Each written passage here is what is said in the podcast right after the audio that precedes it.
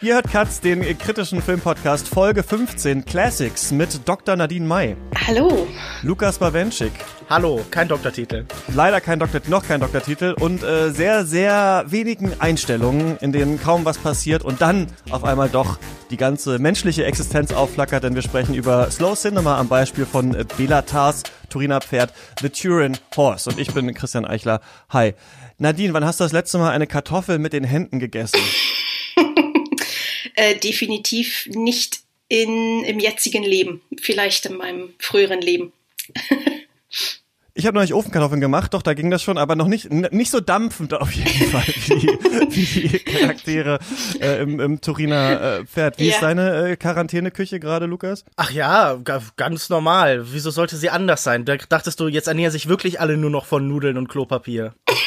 Nee, aber so, ich, kommt man nicht in sowas Kindliches wieder zurück? Also, dass man so mehr wieder so Süßigkeiten kauft und so. Ich war letzte Woche krank, meine Mutter hat mir sogar ein Paket geschickt, so, und oh. mit schickt immer so die gleichen Sachen, ist ganz süß, mit so Pringles Original zum Beispiel sind da immer drin. Pringles Original und M und M's und sowas. Also, ich habe schon, ja, mich sehr schlecht ernährt auf jeden Fall die letzten Tage.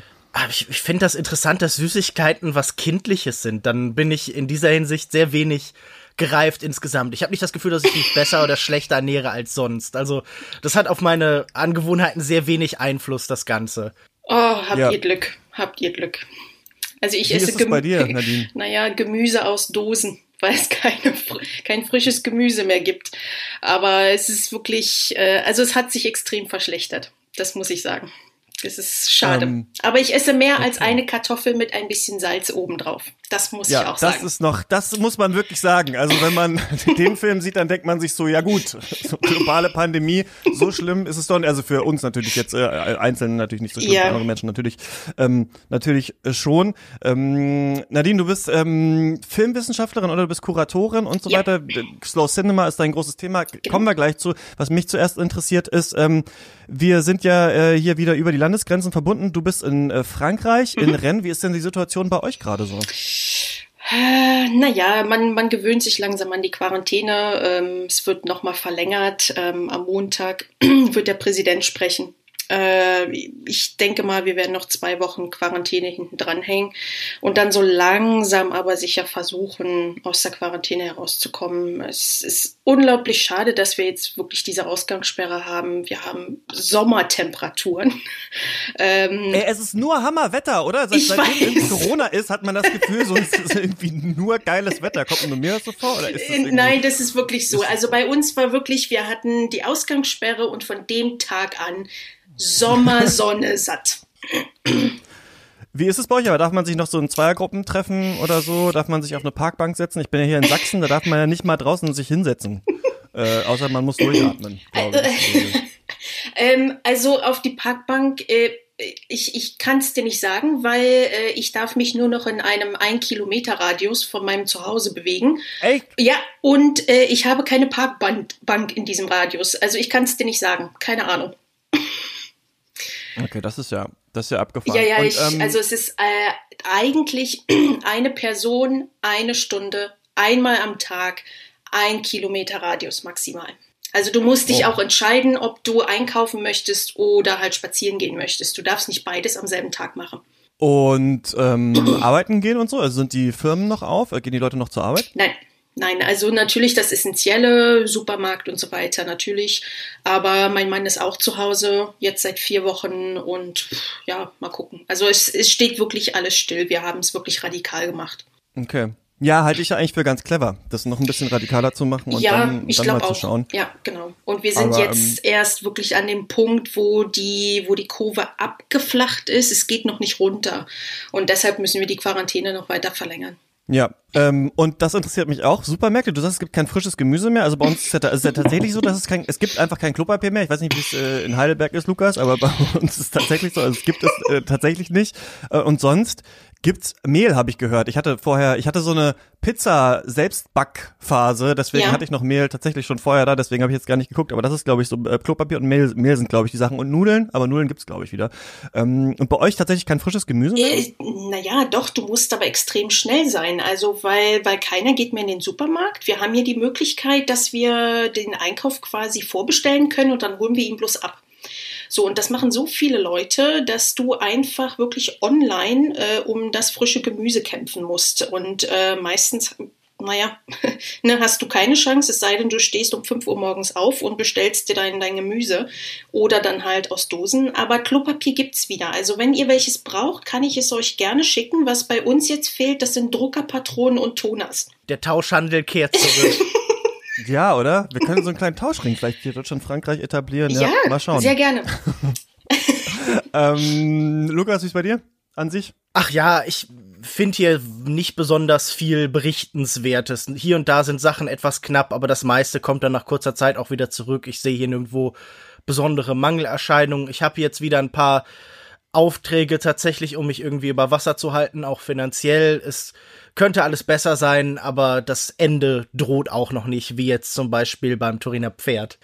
Ja, so schlimm ist es noch nicht, genau, haben wir schon festgestellt. Ähm, ich äh, muss mich nochmal in Anführungsstrichen entschuldigen, also d- richtig entschuldigen muss ich mich dafür nicht, aber letzte Woche kam ja gar keine Folge raus, eigentlich äh, ja immer wöchentlich am Donnerstag, weil ich äh, spontan ins Krankenhaus musste tatsächlich. Ich bin äh, krank geworden ähm, letzte Woche, äh, richtig mit neununddreißig Fieber und so weiter, und dann hatten wir den Aufnahmetermin, es sollte eigentlich mit äh, Memo und äh, Lukas Kurstedt um Amakor gehen, den äh, Fellini-Film, wir hatten schon Aufnahmetermin und so weiter, und dann ähm, hieß es, nee, sie müssen jetzt ins Krankenhaus Bluttest machen, und dann wurde ich nochmal auf äh, Corona getestet, war wieder negativ, und dann kam raus, ich habe einfach einen anderen äh, Virus Infekt. Also ich bin ganz individuell unterwegs. Schöne Zeiten, der, schöne Zeiten des Corona. Einfach einen anderen Virus-Infekt. Man weiß nicht so richtig, was es war. Es scheint jetzt aber ähm, langsam wegzugehen. Da kann ich nur sagen, weil ich, weil ich jetzt zweimal auf Corona getestet wurde, wenn ihr getestet werdet und nicht das Gefühl habt, dass die gerade wirklich versuchen, euch irgendwie durch die Nase an die Matrix anzuschließen oder sowas, ist das kein richtiger Test. Also ähm, das wurde mir auf jeden Fall so gesagt. Das ist richtig unangenehm, aber es ist auch so kurz, dass es fast absurd, was fast ein bisschen witzig ist. So unangenehm ist der Test. Also das kurz als äh, kleiner äh, Tipp von mir. Deswegen ist die Folge letztes Mal ausgefallen. Aber mir geht's so ähm, eigentlich äh, wieder ganz gut. Und ähm, genau, wir machen hier weiter, besprechen wir äh, Klassiker und so weiter. Und heute eben äh, widmen wir uns mal äh, Slow Cinema. Ähm, Nadine, wie bist du dazu? Ich muss sagen, ich kannte den Begriff tatsächlich gar nicht so richtig. Und dann hat bei mir jetzt in Vorbereitung auf die Folge dann doch einiges geklickt. Und ich dachte, ah, stimmt. Gut, dass es diesen Begriff eigentlich gibt. Denn ich glaube, ich verstehe jetzt ein bisschen mehr. Wie bist du zu diesem, oder kannst du erklären, was ist Slow Cinema und wie bist du dazu gekommen? Also erklären wird wirklich schwer, weil in den Jahren, wie gesagt, also mein allererster Slow-Film war zweitausendneun, also das sind jetzt knapp zehn Jahre her. Und das war auch Béla Tarr, das war aber damals The Man from London. Der Film kam zweitausendsieben in Deutschland in die Kinos. Und es war ähm, mein Filmprofessor äh, damals, der mir gesagt hat, das ist, das ist doch Slow Cinema, oder? Und dann habe ich angefangen zu lesen und habe mehr verstanden. Ähm, aber seitdem hat sich wirklich vieles geändert. Also am Anfang, so um zweitausendzehn, als der erste Artikel von äh, Jonathan Romney in der englischen Zeitung Sight and Sound rauskam, war Slow Cinema halt dieses, naja, es gab keine Schnitte, du hattest ähm, keine Schauspieler, sondern eher, äh, naja, Menschen, die sich selber, also die nicht wirklich spielen, aber halt ihr normales Leben vor der Kamera ausleben.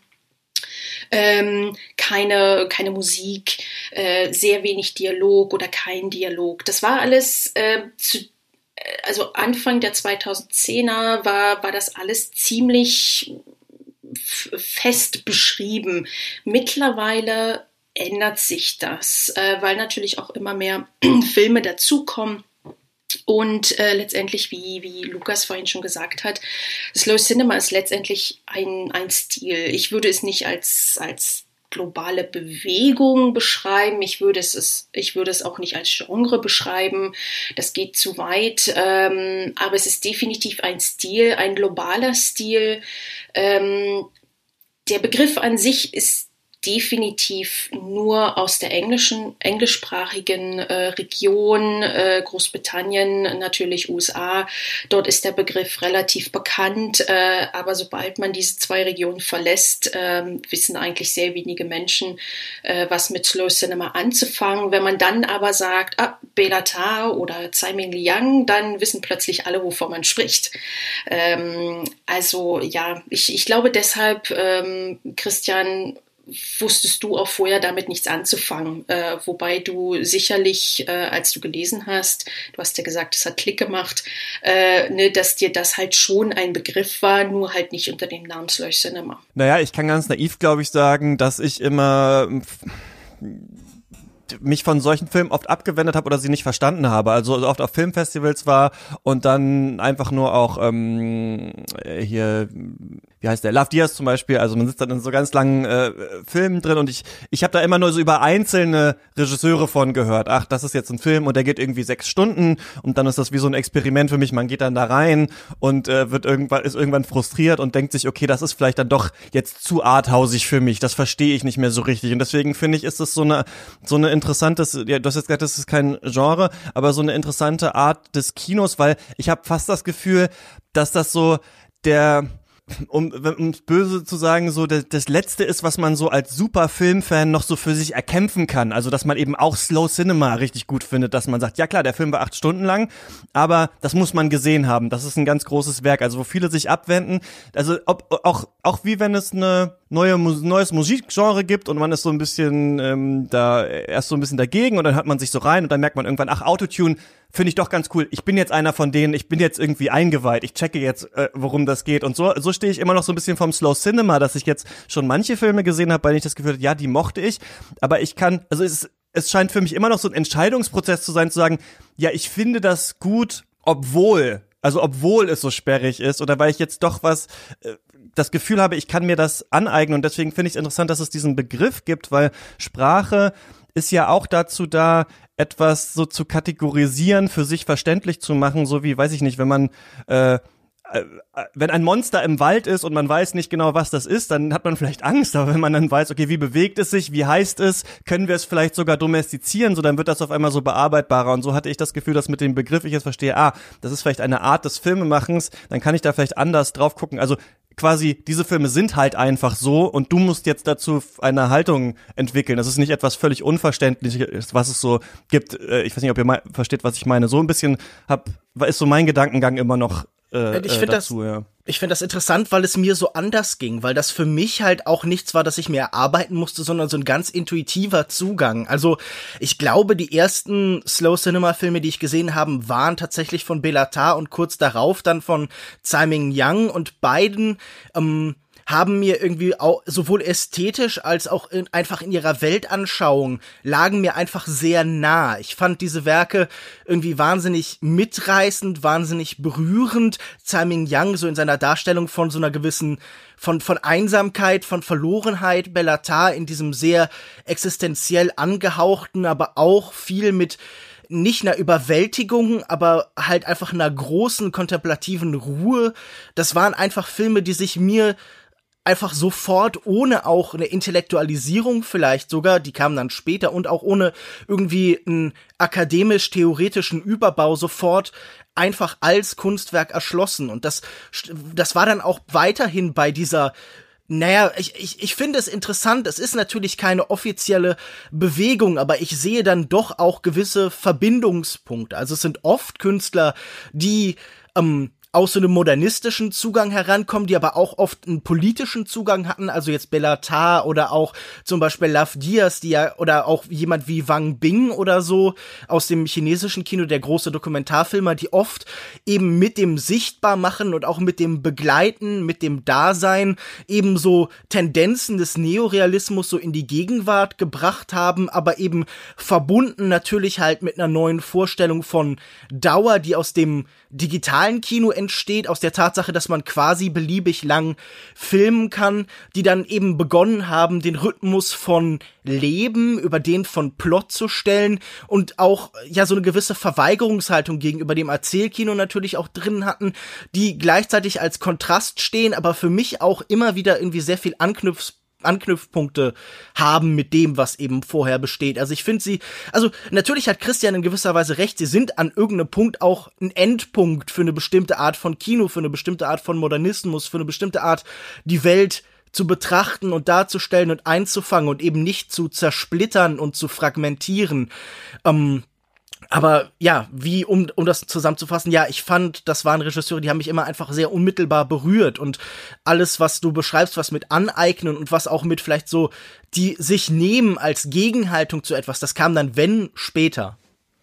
Also Tendenzen des Neorealismus, damit meinst du ganz kurz, meinst du so ein bisschen auch diese Fokussierung auf das Alltägliche, auch auf so genau, Menschen, deren Geschichten Idee, normalerweise nicht so erzählt werden. Genau, auch so diese Idee, dass da oft Amateurdarsteller sind oder Leute, die sich selbst spielen, das sind ja auch Ideen aus dieser Zeit, auch diese Tendenzen vielleicht zu einem ruralen und nicht zu einem urbanen Kontext, also dieses ländliche. Also natürlich gibt's auch Regisseure wie Tsai Ming-liang, die ganz klar in Städten und in dem Fall halt in Taipei verhaftet sind, aber es gibt ja so eine Tendenz zu ähm, einem Rückzug nicht ins Hinterland, sondern so, zu einem Ort, wo man bestimmten Tendenzen der Gegenwart nicht hofft zu entkommen, aber wo vielleicht so ein Gegenraum entstehen kann. Und ich glaube, das ist so eine Tendenz, die aus dem aus dem Neorealismus in Teilen eben da im, hineingetragen ist. Aber das ist ja auch nur ein Bezugspunkt. Also ich glaube, auch jemand wie zum Beispiel Antonioni ist sicher ein wichtiger Bezugspunkt. Oder auch jemand, der dann stärker das Poetische, das Überhöhende eben herausstellt, wie Tarkovsky. Ähm, ich glaube, gemeinsam ist ihnen vor allen Dingen halt dieses Kontemplative, die Idee, dass er dich mit einem Bild allein lässt, dass er dir Zeit gibt mit diesem Bild. Und äh, das, das ist hier ganz wichtig, glaube ich, ähm, dieses, dieses Kontemplative. Wir hatten, äh, Lukas, äh, nein, Christian, du hast es vorhin angesprochen, dieses Slurge Cinema. Okay, du hast, äh, du hast halt einen Begriff, äh, aber du, naja, du wehrst dich halt doch noch ein bisschen gegen diese Filme. Und warum ist das der Fall? Ähm, das, äh, das passiert bei sehr vielen Menschen, und ähm, es passiert, weil man diese Filme als slow, als langsam beschreibt. Und keiner möchte wirklich dieses Langsamer. Und was ich in diesen Jahren gemerkt habe, ist, dass wenn man diese Filme als kontemplativ beschreibt, sind die Menschen sehr viel offener und sehr viel öfter bereit, sich die, diese Filme anzuschauen, als wenn man sie als langsam beschreibt. Auch das ist irgendwie... Ähm, Des, deshalb glaube ich, dass, dass es so viele Filmemacher heut, heutzutage gibt, und Béla Tarr ist einer davon, die sich halt gegen diesen Begriff Slow Cinema wehren, ähm, weil es natürlich ähm, sehr viele Menschen äh, nicht gerade dazu, äh, dazu äh, überzeugt, ins, ins Kino zu gehen. Und wenn man dann natürlich auch noch einen Film wie die von Lav Diaz hat, äh, der acht Stunden, zehn Stunden oder elf Stunden geht, äh, oder bei Wang Bing vierzehn Stunden, äh, das ist dann natürlich nochmal was, was ganz anderes. Also dieses, dieses Kontemplative, das ist ähm, sehr, sehr interessant, und es gibt diesen Begriff kontemplatives äh, Kino auch, und letztendlich überschneidet sich das wirklich in allen Bereichen mit Slow Cinema. Es ist halt nur ähm, ein, ein anderer Begriff, was für mich sehr wichtig ist, ähm, und äh, da stimme ich mit Lukas überein, ist dieser intuitive Zugang. Irgendwie, ich hatte meinen ersten Film gesehen, ähm, und ich glaube, die ersten drei Filme, äh, die ich gesehen habe, die waren von Béla Tarr, und ähm, es war irgendwie intuitiv, und was, was so attraktiv war für mich, war dieses Menschliche. Äh, Slow Cinema ist für mich ein menschliches Kino. Es, es hat nichts mit äh, Special Effects oder mit Action zu tun. Es ist wirklich, es zeigt mir, ähm, wie, wie es in uns drin aussieht. Es ist nur, es ist nicht das, was so, was man auf der, an der Oberfläche sieht, sondern das, äh, was in uns drin abläuft. Ähm, natürlich haben wir diese Charaktere, die, die sich von A nach B bewegen, die Dialoge haben. Aber irgendwie, und das ist bei Béla Tarr ganz, ganz wichtig, ähm, zeigt man auch das Innere des Menschen. Und ähm, das sieht man bei äh, The Turin Horse halt äh, mit den Landschaften, äh, die halt, äh, naja, dort gibt es nichts mehr. Dort steht ein einziger Baum. Ähm, Mehr ist da nicht. Und das, das spiegelt auch irgendwie die Seele des Menschen wider. Und das ist für mich ganz, ganz wichtig und sehr attraktiv beim Slow Cinema. Das, auch das findet man in Filmen aus China, bei Tsai Ming-liang, aus, aus Taiwan, Südamerika. Das findet man wirklich überall, dieser, dieser Spiegel der Menschenseele. Und weil wir gerade über Neorealismus gesprochen haben, Das habe ich mir genauer angeguckt, weil ich im Moment äh, im Begriff bin, äh, ein, ein Buch fertig zu schreiben über Slow Cinema. Und ähm, was, was mich fasziniert hat, ist einfach dieser, dieser, sagen wir, diese Explosion an, an äh, langsamem Kino ähm, nach dem Ende des Kalten Krieges. Also du, man, man hat wirklich zwei, zwei große Wellen äh, von, naja, Slow Cinema. Äh, nach fünfundvierzig hat man natürlich noch nicht von Slow Cinema gesprochen. Es war Neorealismus, äh, wobei man sagen muss, dass ähm, Neorealismus natürlich nicht nur Italien war, aber es war nicht so global wie das heutige Slow Cinema.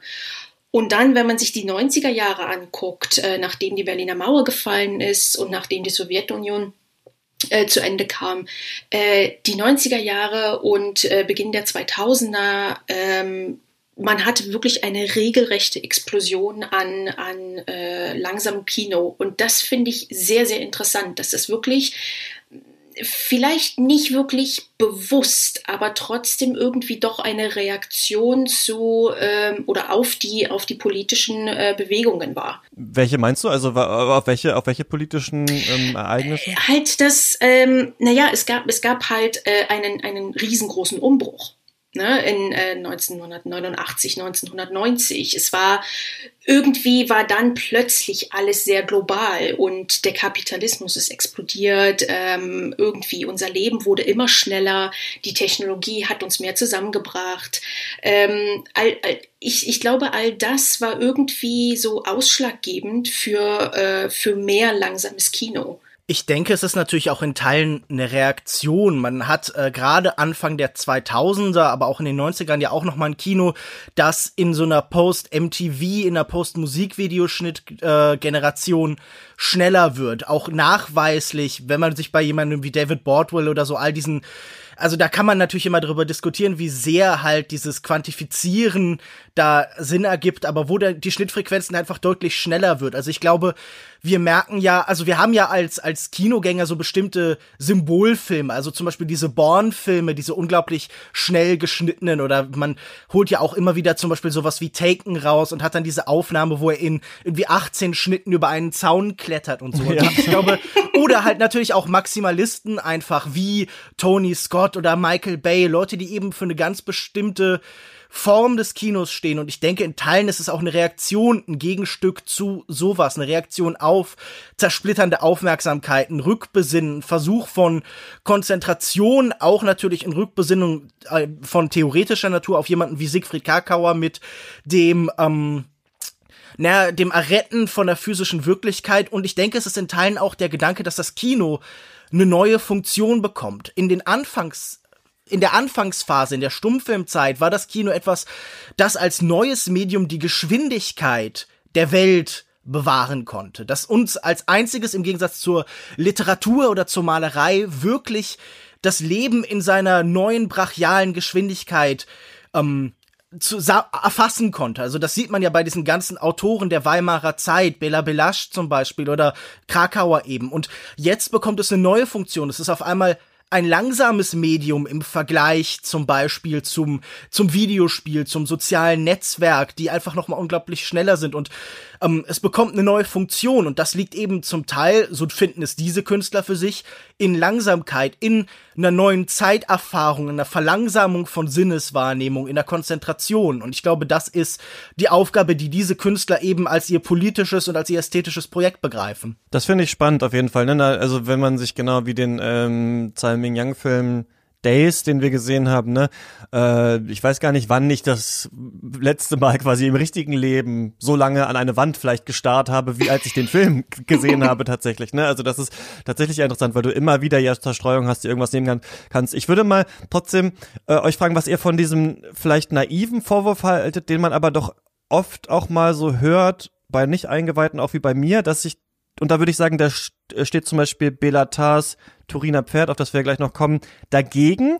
Aber oft ähm, habe ich so diesen Vorwurf im Kopf, Slow Cinema ist aber auch einfach zu machen. Also man stellt irgendwo eine Kamera hin und dann filmt man halt irgendwas zehn Minuten lang und wenn man davon halt genug Szenen aneinander macht, hat man halt seinen dreistündigen Film und fertig.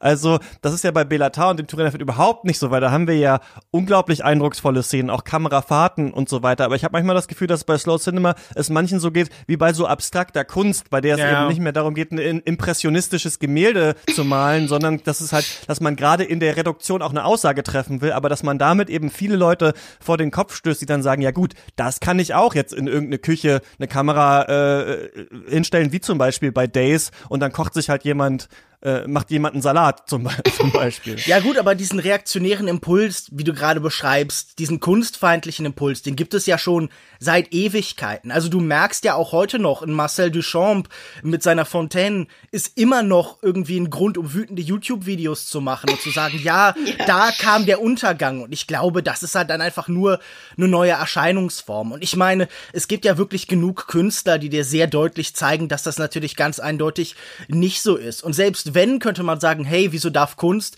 nicht eine intellektuelle, eine intellektuelle oder eine konzeptionelle Übung sein? Also ich meine, das ist natürlich, sagen wir es mal so, das sind einfach ja nur Diskussionen, die wir schon hatten. Also bei Andy Warhol, wenn da acht Stunden Leute beim Schlafen gezeigt werden, da sind die Leute wütend aus dem Kino gegangen, da ist äh, und, und haben irgendwie Jonas Meekes an der Kasse verprügeln wollen irgendwie. Das schreibt er ja sehr eindrucksvoll in irgendwie seinem, seinen Aufzeichnungen. Und ich glaube, das sind einfach halt Impulse, die immer schon da sind. Und ich glaube, man kann den Leuten dann auch genug Filme wie zum Beispiel diesen zeigen und sagen, hey, das ist nicht so, und über Kunst kann man immer diskutieren, und irgendwie, wenn Leute halt sagen, ich, mir gefällt das nicht, dann ist das ja immer noch ein legitimer Zugang, aber ich finde, da muss man dann mehr äh, bieten als halt diesen sehr alten Satz von, ja, das könnte ja auch mein Kind machen oder das könnte ja auch ich machen, und dann komme ich zu einem Punkt, wo ich sage, ja, hast du nicht und hast du nicht in der Form und mach mal, und wenn es genauso gut ist, hey, umso besser. Ja, ja, genau. Es ist, ich, ich finde, man muss auch wirklich einen, einen deutlichen Unterschied machen zwischen diesem narrativen Slow Cinema und natürlich dem experimentalen. Also ähm, ich, ich habe ja äh, als Kuratorin von Tao Films, der, der Slow Cinema Video on Demand Plattform, äh, sehr, sehr viele Filme gesehen, äh, also langsame Filme. Und es gibt tatsächlich f- leider viele Filmemacher, die denken, wenn sie ihre Kamera hinstellen und äh, das einfach dreizehn Mal machen und das äh, zusammenschneiden, dann ergibt sich daraus ein sehr guter langsamer Film. Ähm, darum geht's aber bei Slow Cinema nicht. Also bei, die, bei diesem narrativen Slow Cinema musst du auch wirklich eine Geschichte erzählen. Du kannst nicht einfach die Kamera äh, irgendwo hinstellen und dann, äh, ja, also na- natürlich, du, es, natürlich musst du beispielsweise wie bei Tsai Ming-liang äh, jemanden filmen, wenn er auf die Toilette geht oder wenn, wenn er einen Apfel isst oder was auch immer. Äh, natürlich, aber ähm, das ist immer Teil eines großen Ganzen. Und dieses große Ganze, Äh, dieses, was ich vorhin mit, mit menschlich beschrei- beschrieben habe, das ist halt dieses Wichtige, und das kann, finde ich, nicht jeder. Dieses, diese, diese, dieses menschliche Gefühl ähm, auf, auf die große Leinwand zu bringen. Es ist unglaublich schwer, äh, sich A, äh, gegen dieses äh, internationale, große, populäre Kino zu wehren. Äh, und auf und, und B natürlich wirklich äh, dieses dieses Menschliche auf auf die Leinwand zu bringen, äh, und beim Menschlichen geht es nie darum, einfach nur die Kamera irgendwo hinzustellen und was zu filmen, ähm, sondern es geht immer darum, auch eine Geschichte zu erzählen, und ähm, was bei Slow Cinema ganz wichtig ist, das das sind diese Geschichten von von den Menschen, die eigentlich ähm, naja, sie, sie sind unsichtbar in der Gesellschaft. Es sind äh, Zurückgelassene, Zurückgebliebene, ähm, und auch dafür muss man sich interessieren. Ähm, das ist ja auch so etwas, ne? Meistens, also als Gesellschaft lassen wir diese Menschen liegen. Da fällt mir äh, ganz spontan Wang Bing ein, ähm, der Mann ohne Name. Ähm, ich, ich weiß ja nicht, ob ihr beide diesen Film kennt, äh, vielleicht Lukas?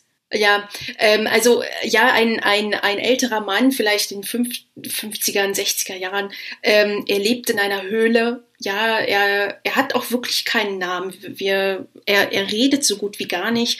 Ähm, das ist halt wirklich ein, ein Zurückgelassener in der, in der chinesischen Gesellschaft. Und äh, Wang Bing macht sich halt die Arbeit, äh, solche Menschen ähm, zu, zu finden. Ähm, ne, weil, wie halt der Mann ohne Name, er versteckt sich in seiner Höhle. Ähm, das ist das ganz, ganz, ganz wichtig. Es ist, es ist nicht nur, ja, ich stelle die Kamera hin.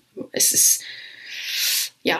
Ich, ich glaube, gerade bei Wang Bing zum Beispiel geht es ja auch sehr oft um halt einfach eine reine Zeugenschaft, um ja. etwas dokumentieren im klassischen genau. Sinne, um so eine gewisse Historizität. Also wenn man an sowas wie Dead Souls denkt, wo ja. tatsächlich ein äh, vergangene Morde, vergangene Grausamkeiten und auch der Tod, die irgendwie da verbleichenden Knochen nur noch wirklich eigentlich nur noch in diesem Film existieren. Also sie sind, also oft sind diese Filme der einzige Bezugspunkt zu Menschen, zu ja. irgendeiner Wirklichkeit, zu einer breiteren Öffentlichkeit. Ich habe manchmal bei Regisseuren wie Wang Bing zum Beispiel, aber auch bei anderen, gerade ihrer dokumentarisch eingestellten äh, Kameraden, so das Gefühl, diese Figuren werden in gewisser Weise, diese Menschen werden oft erst wirklich für viele in dem Moment, in dem sie durch die Kamera eben eine Realität verliehen bekommen. Und das ist, glaube ich, halt auch etwas, das auch durch diese Länge passiert, dadurch, dass man den Raum gibt oder so. Also zum Beispiel auch bei, ähm, wie hieß der Wang Bing-Film davor? Miss, äh, äh, Miss, Miss Fang.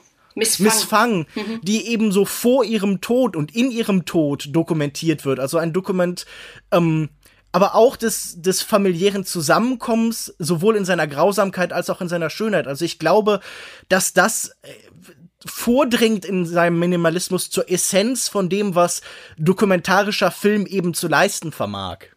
Aber ist es nicht, also was mich daran interessieren würde, ist, aber hat das nicht so etwas von so, auch so Unterschichtskitsch, dass sich dann Intellektuelle ins Kino setzen und sich sieben Stunden lang eben dann das Leben der Unterschicht angucken, während die Leute, die abgebildet werden in den Filmen, wahrscheinlich gar keinen Zugang dazu hätten zu diesem Film. Also weiß man da was drüber, was eigentlich die Abgebildeten selber sagen? Also ist das nicht komisch, wenn man zum Beispiel Menschen aus einer sehr armen Schicht abbildet und dann ich sind die auf einmal auf der Berlinale und irgendwelche französischen Filmkritiker finden das alles ganz toll. Also da müssen sich ja manchmal die Leute denken, was ist hier eigentlich los? Das finde ich spannend, weil ich habe vor zwei Tagen einen Film von Nanni Moretti gesehen, wo ihm, wo er aus seinem eigenen Leben erzählt und dreimal fragen ihn Leute, ja, was interessiert das die Hausfrau aus Trevesio oder den, den Schäfer aus den Abruzzen? Und in einer Szene später im Film kommen die dann zur Tür rein und sagen halt, der Film ist super.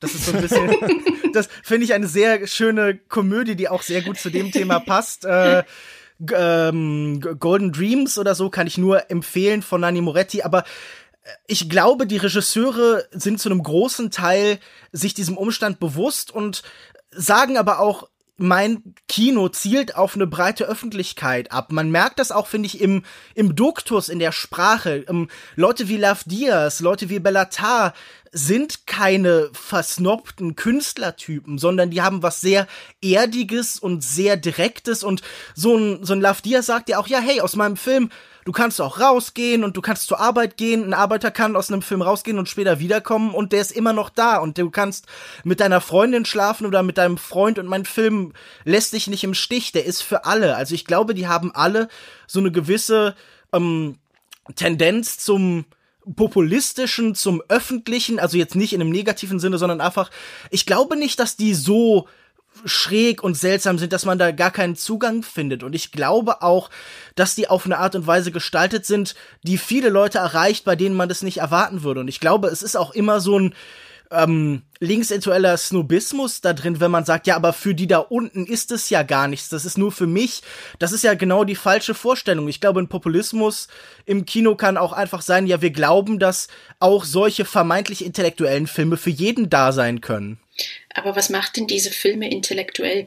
Also es ist jetzt nicht das erste Mal, dass ich, dass ich euch über intellektuell Intellekt äh, sprechen höre. Äh, was, was sagt euch denn, dass diese, dass diese Filme halt für Intellektuelle sind? Ja, dass ich mir nicht... Das ja, zu, also zum Beispiel dieses alte äh, Bourdieu-Zitat, dass er sagt quasi, die so die die höheren Schichten sind so an der Darstellung interessiert und die äh, unteren Schichten in Anführungsstrichen sind am Dargestellten interessiert. Und ich hätte gedacht, dass eben jemand, der eh schon jetzt den ganzen Tag in der Fabrik arbeitet oder einen sehr monotonen Alltag hat, sich wahrscheinlich eben im Kino eher etwas anschaut, was flashiger ist, was aufregender ist und sich nicht einen siebenstündigen Film eben über die Fabrikarbeit wiederum wahrscheinlich vielleicht anschauen würde. Also ich könnte mir vorstellen, also selbst ich, der ja schon vielleicht mehr Zugang zu solcher Art von Filmen hat, als jetzt andere Leute in meinem Freundeskreis äh, und sowas, halte das ja immer noch für sperrig. Deswegen würde ich sagen, dass Leute, die hauptsächlich Fernsehen gucken oder hauptsächlich ins Kino gehen, das halt für ultra sperrig halten und sich fragen, was ist das für ein seltsamer, für ein seltsamer Kunstfilm? Aber in Außer dem das Fall ist jetzt wirklich über sie und sie sind da jetzt drin und sehen sich selber und sagen, mhm. klar, das ist mein Alltag. Aber ich finde das interessant, betrachte mal das, was du gesagt hast, die kommen nach sieben oder die kommen nach einem langen Tag von Arbeit aus der Fabrik, dann sind es ja in der Regel eher die äußeren Umstände, eher ihre Situation, ja. die ihnen das verleidet, als einfach genau. der Film selbst. Also ich glaube, in der Hinsicht kann man dann sagen, man muss vielleicht auf auch auf Zustände hinarbeiten und zustreben, die es jedem ermöglichen, an so etwas Freude zu empfinden. Ich finde, das ist ja etwas, das man bei Bourdieu dann eben als logische Konsequenz daraus lesen kann. Lass uns doch mal vielleicht beispielhaft äh, ein bisschen über einen Film reden, ähm, der dem Slow Cinema zugeschrieben wird. Ach, eine Sache würde ich euch noch fragen. Was ist denn so, ist, was ist denn so das der bekannteste oder einer der bekanntesten Filme oder, weil ich finde, also Nadine hat vorhin gesagt, ja, wenn man dann sagt Béla Tarr und Tsai Ming-liang, dann wissen schon alle Bescheid, aber das ist ja auch schon eine sehr eingeweihte Gruppe, würde ich sagen, die diese Namen kennt, also die sagt, ach klar, Béla Tarr und äh, Tsai Ming-liang zum, zum Beispiel. Ist der bekannteste Name vielleicht Tarkovsky, der immer so ein bisschen auftaucht, und der, selbst der ist ja jemand, wo jetzt nicht jeder einen Tarkovsky-Film gesehen hat, also gibt's so einen Slow Cinema-Film, wo auch vielleicht nicht Eingeweihte sagen würden, ah ja klar, ich verstehe, was gemeint ist? Dann würde ich auf jeden Fall Tarkowski sagen. Ja, auf jeden Fall. Ähm, und es gibt, ja, also ich, ich habe sehr viele Leute getroffen, die, ähm, die Tarkowski kennen und dann auch Béla Tarr, weil sich Béla Tarr so oft auf Tarkowski beruft, äh, sodass man vielleicht sogar äh, natürlich Ähm, zu Béla Tarr findet, wenn man sich mit den, äh, mit den Filmen von Tarkovsky beschäftigt. Ähm, es ist halt, also wie gesagt, es, es hat sich sehr verändert. Als, als ich angefangen habe, über Slow Cinema zu schreiben, war neben Tarkovsky äh, natürlich Béla Tarr die große Slow Cinema-Figur. Ähm, und ich glaube, dass auch, auch wenn er heute immer noch zumindest in Europa der bekannteste äh, Slow Cinema Filmemacher ist, glaube ich, haben sich äh, viele andere äh, jetzt etabliert, ähm, die halt, naja, vielleicht nicht von dem Aspekt Slow Cinema zu diesen Filmen finden, aber ähm, vom Aspekt der Dokumentation. Wir haben über Wang Bing gesprochen. Ähm, ich, ich kenne jemanden, der, sch- äh, der schreibt gerade eine Doktorarbeit über, über Wang Bing. Und ähm, es ist einfach faszinierend, sie, sie, sie beschäftigt sich mit Wang Bing seit Jahren ähm, und sie wusste überhaupt nicht, äh, dass, äh, dass der unter diesem, unter diesem Begriff Slow Cinema auch existiert, sondern sie kam zu ihm ähm, auf, als, als, ähm, äh, als Interessent von Dokumentarfilmen und von der, äh, von, von der äh, Geschichte Chinas ähm, und äh, den, den momentanen Entwicklungen in China. Ähm, und ich, also Wang, es, es gibt viele äh, Filmemacher, glaube ich, die sind bekannter als, also jetzt nur als Filmemacher und nicht unbedingt als Slow Cinema Filmemachers. Und ich glaube, Wang Bing mittlerweile ist einer der größten und der bekanntesten, würde ich tatsächlich sagen. Ich glaube, was definitiv in den letzten Jahren passiert ist, ist, man merkt so ein bisschen einen Gang dieses Stils durch die Institutionen. Viele haben Preise gewonnen. Lav Diaz ja.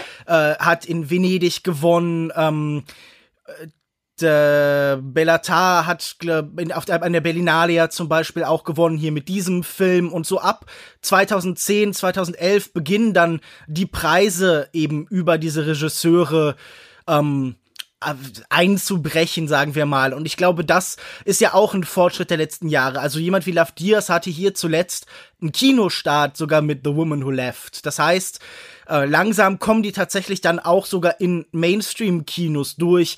In Deutschland so ein Verleih wie Grand Film oder so. Natürlich ist das vereinzelt, aber man merkt einen Durchbruch zu sowas wie, ich würde jetzt sagen, natürlich nicht eine Mainstream, da hast du vollkommen recht, Christian, aber das ist bei Kunst ja sowieso oft eine Frage, wie weit die tatsächlich eine breite Öffentlichkeit erreicht. Aber zumindest sind diese Regisseure jetzt klar in einem cinephilen Mainstream zu verorten. Also als Kinofan, also als tatsächlicher Kinofan weiß man mittlerweile diese Namen man kennt sie und man weiß sie auch zu schätzen. Und irgendwie, ich, ich glaube, ihre Präsenz ist in den letzten Jahren definitiv gewachsen halt. Aber ich würde sagen, die großen Namen sind Béla Tarr, Lav Diaz, Tsai Ming-liang.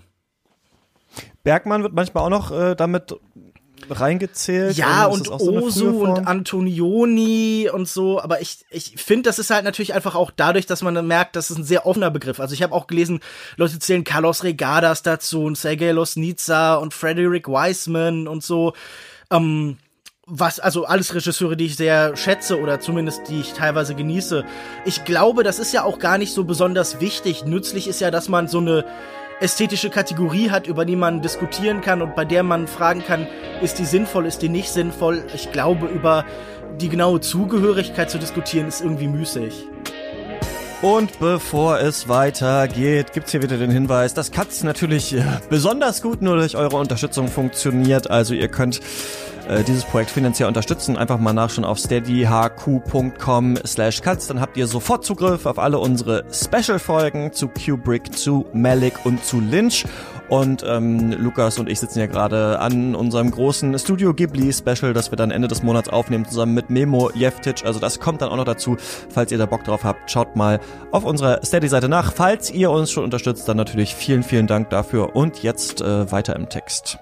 Genau, viele, viele Namen haben wir jetzt genannt. Ich wär, normalerweise mache ich das nicht, weil ich denke, man muss jetzt nicht äh, komplett alles äh, immer aufschreiben und in die Podcast-Notes hauen, aber ich werde bei dieser Folge mal schauen, dass ich beim Durchhören nochmal alle ähm, Regisseure, die ihr jetzt genannt habt, irgendwie da immerhin mal auftauchen. Ja, das ist falls sicher man äh, nicht genau äh, verstanden hat, ähm, wen ihr da überhaupt meint. Aber einer, äh, den wir jetzt oft angesprochen haben, äh, ist Béla Tarr, der so für Slow Cinema steht und äh, der hat einen Film gemacht, äh, The Turin Horse, das Turiner Pferd.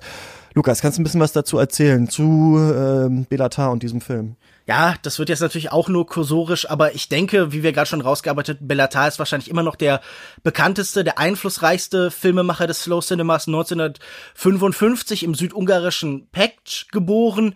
Mit vierzehn, äh, so erzählt er in verschiedenen Interviews, bekam er eine acht Millimeter Kamera von seinem Vater geschenkt, aber er wollte eigentlich gar kein Filmemacher werden zuerst. Er kam eher über die Politik zum Filmemachen. Er war Teil der linken, der fast radikalen, dem Maoismus irgendwie nahestehenden Bewegung in Ungarn und hat damals dann mit zwei Freunden ähm, ein Filmkollektiv gegründet, benannt äh, nach Jean-Luc Godards Ziga-Werthoff-Gruppe und hat dann seinen ersten Film gedreht, Heute verloren, ein Dokumentarfilm über Gastarbeiter, ähm, der einfach ihre Lebenssituation und irgendwie ihre Existenz irgendwie beschrieben hat. Und darüber kam er zum Film. Mit zwanzig wirkt er schon als Regieassistent an seinem ersten professionellen Projekt mit.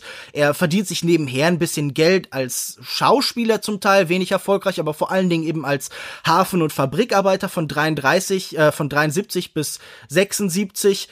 Vier Jahre nach seinem ersten Mitwirken an diesem Regieprojekt erscheint auch sein Debütfilm, neunzehnhundertsiebenundsiebzig gedreht, neunzehnhundertneunundsiebzig erschienen, Family Nest, ein sozialrealistisches Drama. Er verwehrt sich gegen diesen Begriff des Sozialrealismus, aber wie wir schon gehört haben, verwehrt er sich ja eigentlich gegen so ziemlich alle Begriffe. Ich weiß gar nicht, ob das deshalb so sinnvoll ist, das äh, hervorzuheben. Und da geht es vor allen Dingen um... Muss man ja, muss man sagen, machen ja aber eigentlich auch fast alle nee, immer eben. Überall. Ne? Wer lässt also bis sich schon zu Linkin Park, die gesagt haben, sie haben nicht New Metal gemacht, verwehrt, man, verwehrt man sich immer über, ja. gegen den Genrebegriff. Ja, ich, ich würde ja, sagen... Als richtiger Künstler. Family Nest ist so sein Namen, wenn man das so übertragen will.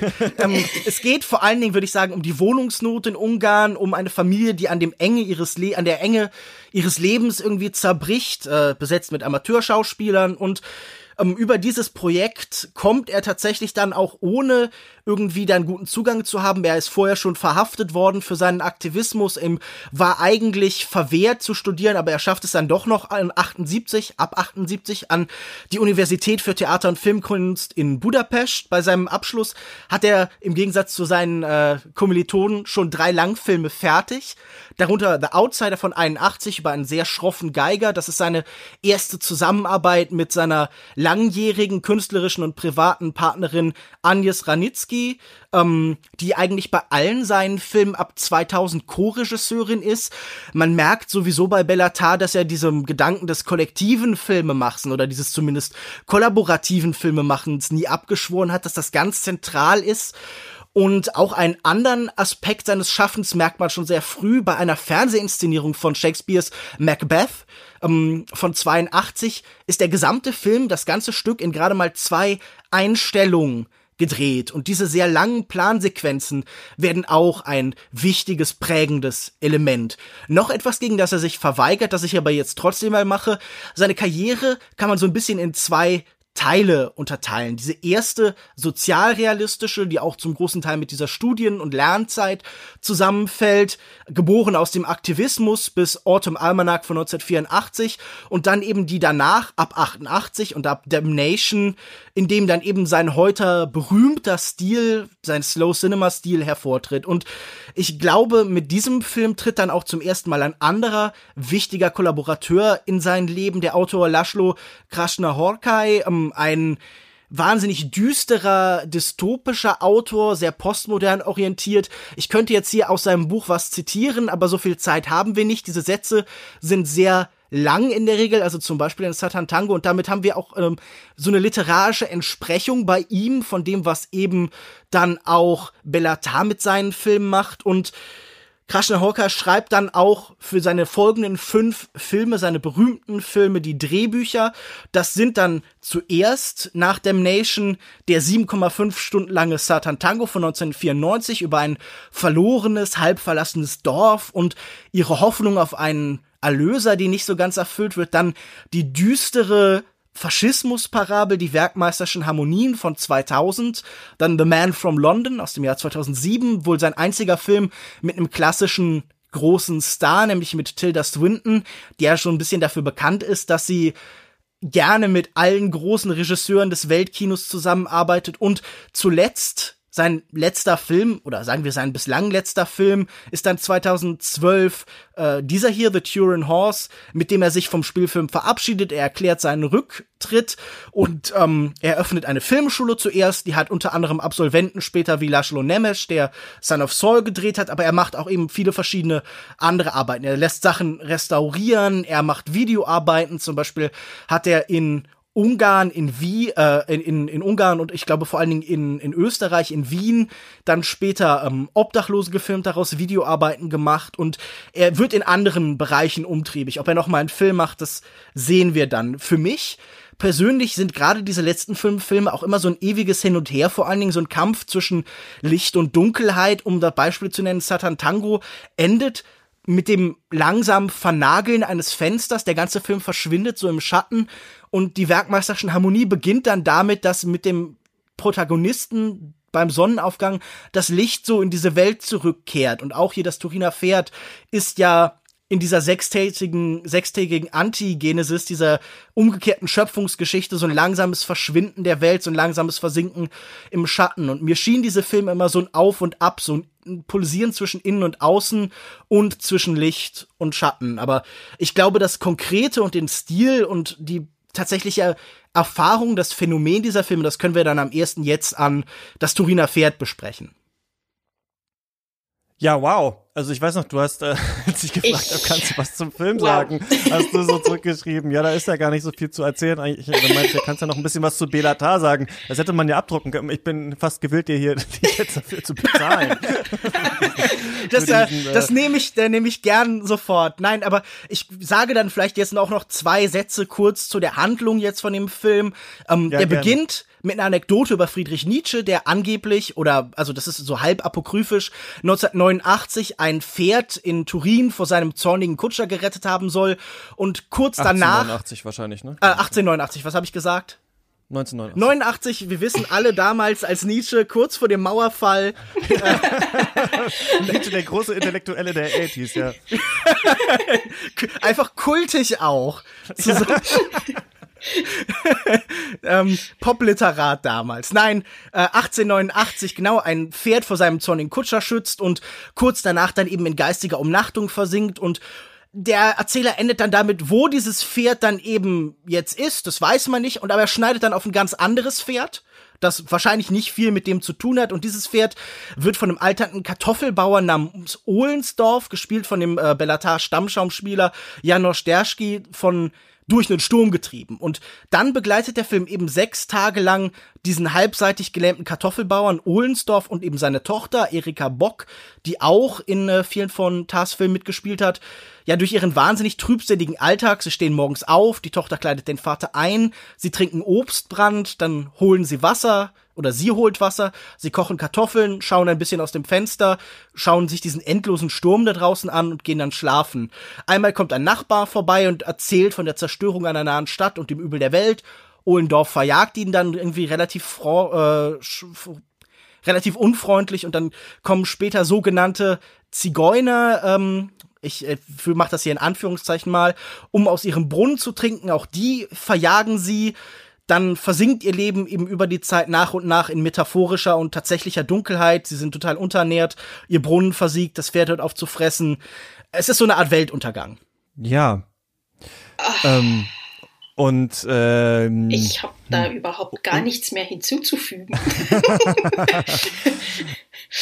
Ja, ich kann ja mal ganz kurz sagen, so als jemand, der nicht eingeweiht ist und nur von dem Film gehört hatte, dass das, ähm, ich musste ein bisschen an, also von der Soundkulisse her ein bisschen an ähm, Eraserhead von David Lynch denken, also es knackt und pfeift äh, aus allen Löchern in diesem Film und ich finde den, also ihr habt ja vorhin, oder wir haben ja lange darüber geredet vorhin, ne, ist das irgendwie ein intellektualistisches Kino oder findet man dazu einen ganz klaren sinnlichen Zugang und bei mir war hier auf jeden Fall zweiteres der Fall, also ich finde, man sieht diesen Film und ist völlig geplättet davon, obwohl ja nur diese zwei Leute und dieses Pferd und diese Hütte eigentlich gezeigt werden, ne? Es liegt wahrscheinlich auch an dem, quasi diesen einen Geigensong, der die ganze Zeit immer und immer wieder gespielt wird, der wirklich, ja. Ich hab den immer aus Scheiß jetzt so im Homeoffice manchmal äh, im Hintergrund angemacht. Man fühlt sich wirklich äh, wie der also größte Sklave seiner Existenz, wenn dieses Lied im Hintergrund kommt. Es hat fast ein bisschen äh, etwas Episches.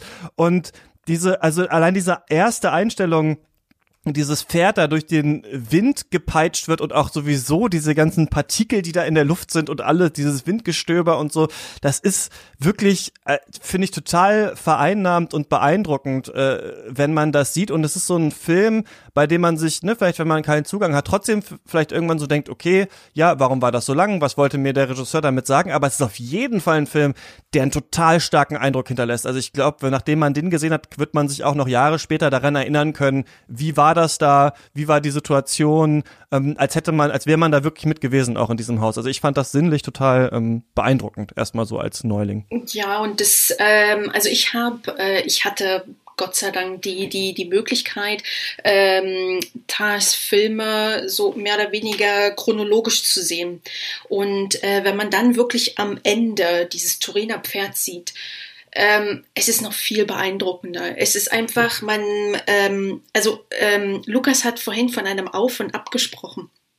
Und ähm, bis zu einem bestimmten Punkt äh, verstehe ich das und ich, ich gehe da auch mit.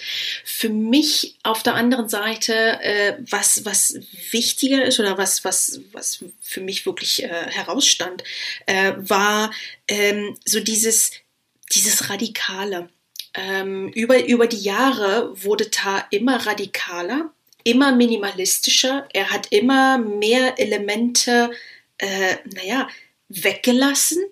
Äh, und äh, am Ende beim Turiner Pferd ist halt wirklich nichts mehr übrig. Also selbst die Landschaft ist wirklich komplett leer. Wie, wie ich vorhin bereits gesagt habe, es gibt einen Baum mehr nicht, äh, das Pferd stirbt, du hast nur noch zwei, zwei äh, Protagonisten, das ist beispielsweise bei Satan Tango nicht der Fall und auch bei Werkmeister Harmony nicht. Du hast wirklich ein, ein, ein Ensemble von, äh, von Charakteren und bei, bei The Turin Horse hat er wirklich alles Nicht-Essentielle weggelassen. Und das, das war so dieser, also das ist wirklich sein radikalster und sein minimalistischster Film. Und äh, für mich war dieser Film irgendwie auch eine logische Konsequenz von allen seinen vorherigen Filmen. Es hätte irgendwie nicht anders sein können. Äh, der, der, der letzte Film, er musste so sein. Und das, das habe ich bei Tsai Ming-liang auch. Ich möchte jetzt nicht wieder zu Tsai Ming-liang zurück, aber du, man, man sieht dort dieselbe Entwicklung. Denn auch Tsai Ming-liang hat eigentlich Ähm, gesagt, er macht keine Filme mehr, bis jetzt zum Berlinale-Film.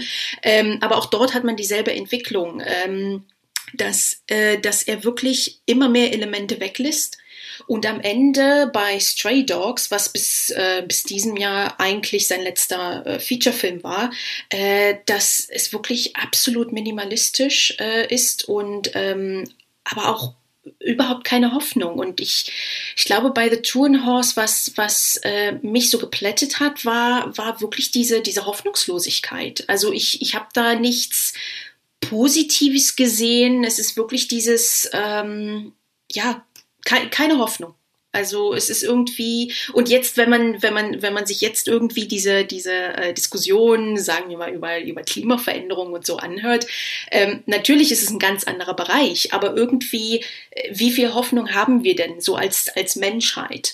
Ähm, ich möchte jetzt nicht super pessimistisch klingen, aber irgendwie hat, hat Béla Tarr uns dort einen, ja, er hat mit dem Finger gezeigt und hat gesagt, hier, so, so, so ist es. Irgendwie ist da nicht furchtbar viel äh, Hoffnung für uns als Menschheit äh, noch am, am Horizont.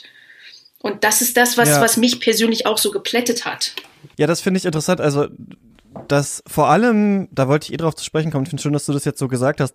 Es ist ja interessant, dass wenn man jetzt sagt, es gibt Slow Cinema, was sind denn die bekannten Filme? Und dann heißt es ja The Turin Horse von zweitausendzwölf oder zweitausendelf. Also, es ist ja Gar, der Film ist ja gar nicht so alt, also das klingt so seltsam, ne, dass man sagt, warum ist denn der jetzt irgendwie der, der so auch für ein Genre steht, wenn der doch so jung ist, obwohl das, oder ihr sagt ja, es ist kein Genre, aber diese Gattung oder was auch immer man dazu sagen will, oder eine Art des Filmemachens, ähm, warum steht dann eigentlich so ein so ein junger Film jetzt dafür und nicht vielleicht ein viel älterer hauptsächlich? Und äh, das finde ich interessant, dass du jetzt sagst, ja, das ist quasi, er reduziert immer weiter und geht immer weiter runter, bis nur noch so die letzte Essenz da ist. Und das kann man natürlich einerseits klar auf die Gesellschaft lesen, die irgendwie, also auf die Menschheit an sich, aber natürlich natürlich, wie immer, auch auf das einzelne Menschenleben, ne? Also was ich ganz beeindruckend finde bei The Turin Horse ist, dass man macht immer so das Gleiche, dieses Ritualisierte, ne? Also wie sie den Vater jeden Tag anzieht und auszieht, wie sie die Kartoffeln kocht, wie sie das essen, so es passiert immer das Gleiche und das Gleiche und wir sind so im Trott drin. Und irgendwann ist es auf einmal vorbei. Und ich finde, es gibt auch dieses Dylan Thomas-Gedicht, was auch bei ähm, Interstellar vorkommt, dieses Rage, Rage Against the Dying of the Light. Das passiert hier nicht. Ne? Also die sind ganz am Ende, als dann sogar das Licht noch ausgeht und die Lampe ja. ausgeht, da sagt sie, sie sagt sowas sinngemäß wie, ja, was ist eigentlich gerade los? Selbst die ja. Glut ist nicht mehr an. Und das wirkt wie so ein schlechter Tag gehabt. So, was ist eigentlich gerade los irgendwie? Das Wasser ist weg, das Pferd ja. stirbt ja. und jetzt ist nicht mehr, mehr das Licht an. Und das, finde ich, ist so es, bleak es, an diesem Film, dass sie nicht ja. mal sich... Da ist kein großer Streit oder irgendwas, sondern das ist dann einfach es vorbei. Ja, was ist eigentlich gerade los? Das hat mich richtig gekriegt dann so nach zweieinhalb Stunden, diese wird akzeptiert. Letzte Szene so. Es ist einfach ja. eine Akzeptanz da. Ähm, also das, das ist generell bei Béla Tarr äh, so, dass man eigentlich sehr wenige Charaktere hat oder Protagonisten, die sich gegen etwas wehren. Also am Anfang findet man es noch, gerade in, den, in der naja, Trilogie, wie man es nennen möchte, aus dem Sozialrealismus, ähm, aber nachher äh, wehren sich die Protagonisten immer weniger gegen das Äußere, äh, ob es jetzt die Gesellschaft ist, ob es die Umwelt ist. Ähm, auch das ist sehr wichtig. Am Ende äh, seiner, seiner Karriere ist einfach eine Akzeptanz äh, bei den Protagonisten, die einen wirklich umhaut. Und ähm, Ich, ich finde es, diese, dieses, was du gerade angesprochen hast, diese, diese Routine. Es gibt, glaube ich, keinen besseren Film, der unser Leben besser widerspiegelt. Ähm, denn was machen wir denn jeden Tag? Ne? Es, es ist ja natürlich, wir essen äh, mehr als nur eine Kartoffel mit ein bisschen Salz obendrauf, natürlich. Ähm, aber letztendlich ist jeder, äh, ja, noch. ähm, aber letztendlich ist jeder Tag Routine. Wir machen jeden Tag eigentlich dasselbe. Es gibt sehr wenige Menschen, die jeden Tag etwas Neues erleben, wie es halt beispielsweise in, in, in einem Hollywood-Film gezeigt wird, ja. Ähm, aber ähm, in The Turin Horse, ähm, dort wird wirklich klar, ähm, dass das ist genau unser Leben. Das, das ist so diese, diese Routine und ähm, wir sind einfach so in diesem Trott drin, äh, dass wir es aber auch nicht mehr ändern wollen oder nicht können, weil wir halt, ne, es, es sind so eingefahrene Schienen Und ähm, das, das sieht man heutzutage immer wieder. Man braucht bloß so in die Gesellschaft zu, zu schauen. Ne? Gegen was ähm, wehren wir uns denn eigentlich heute noch? Ne? Eigentlich äh, sind wir alle zu Hause und denken uns so, ja, es ist natürlich schade und das ist schlecht. Man müsste was tun, aber eigentlich gehen wir alle zurück zu unserer Routine. Es ist jetzt egal, in welchem Bereich es ist. Aber das ist so, ich, ich glaube, deshalb ist dieser Film halt so wirklich, dass, dass der mit, äh, mit den Menschen bleibt, wenn sie das Kino verlassen. Irgendwie ist da dieses, dieser Spiegel unseres Selbst. Vor allem, da sind ja, da kommen ja dann diese Figuren da an, um Wasser aus dem Brunnen zu holen. Und ja, die sagen ihr ja, glaube ich, auch noch, komm doch mit uns mit. Ja. Also es gibt ja noch diese Möglichkeit, das sich vielleicht auch von denen helfen zu lassen oder sowas, aber das genau. scheint völlig ausgeschlossen zu sein. Also diese, obwohl, obwohl ja schon klar, ist ja von Anfang an klar, dass dieses Pferd es nicht mehr lange machen wird, ja. aber so richtig ähm, wird das nicht akzeptiert bei den, bei den beiden. Ja. Aber was ich interessant, Entschuldigung Lukas, ich möchte nur noch einen, einen Punkt äh, erwähnen. Was ich interessant finde, ist diese Zigeuner, in Anführungsstrichen, äh, dass die ein Buch da lassen. Und dass, dass die Tochter anfängt, das ganz zaghaft zu lesen. Also sie, sie hat Schwierigkeiten äh, zu lesen. Sie hat vermutlich nie wirklich gelernt zu lesen. Aber dieses Buch ist trotzdem irgendwie, naja, es ist trotzdem noch eine Möglichkeit, äh, sich aus diesem, naja, aus diesem Gefängnis zu befreien. Aber sie liest es halt nur einmal und packt es dann wieder weg und sie fasst es nicht mehr an. Und das ist genauso wie mit den, mit den Leuten, die ihr eben anbieten, naja, komm doch mit. Äh, auch das lässt sie, ne, das, das schließt sie aus. Ähm, also es, das, das Buch finde ich so, so, so sehr faszinierend.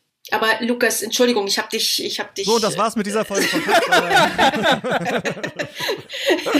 Ja, Lukas.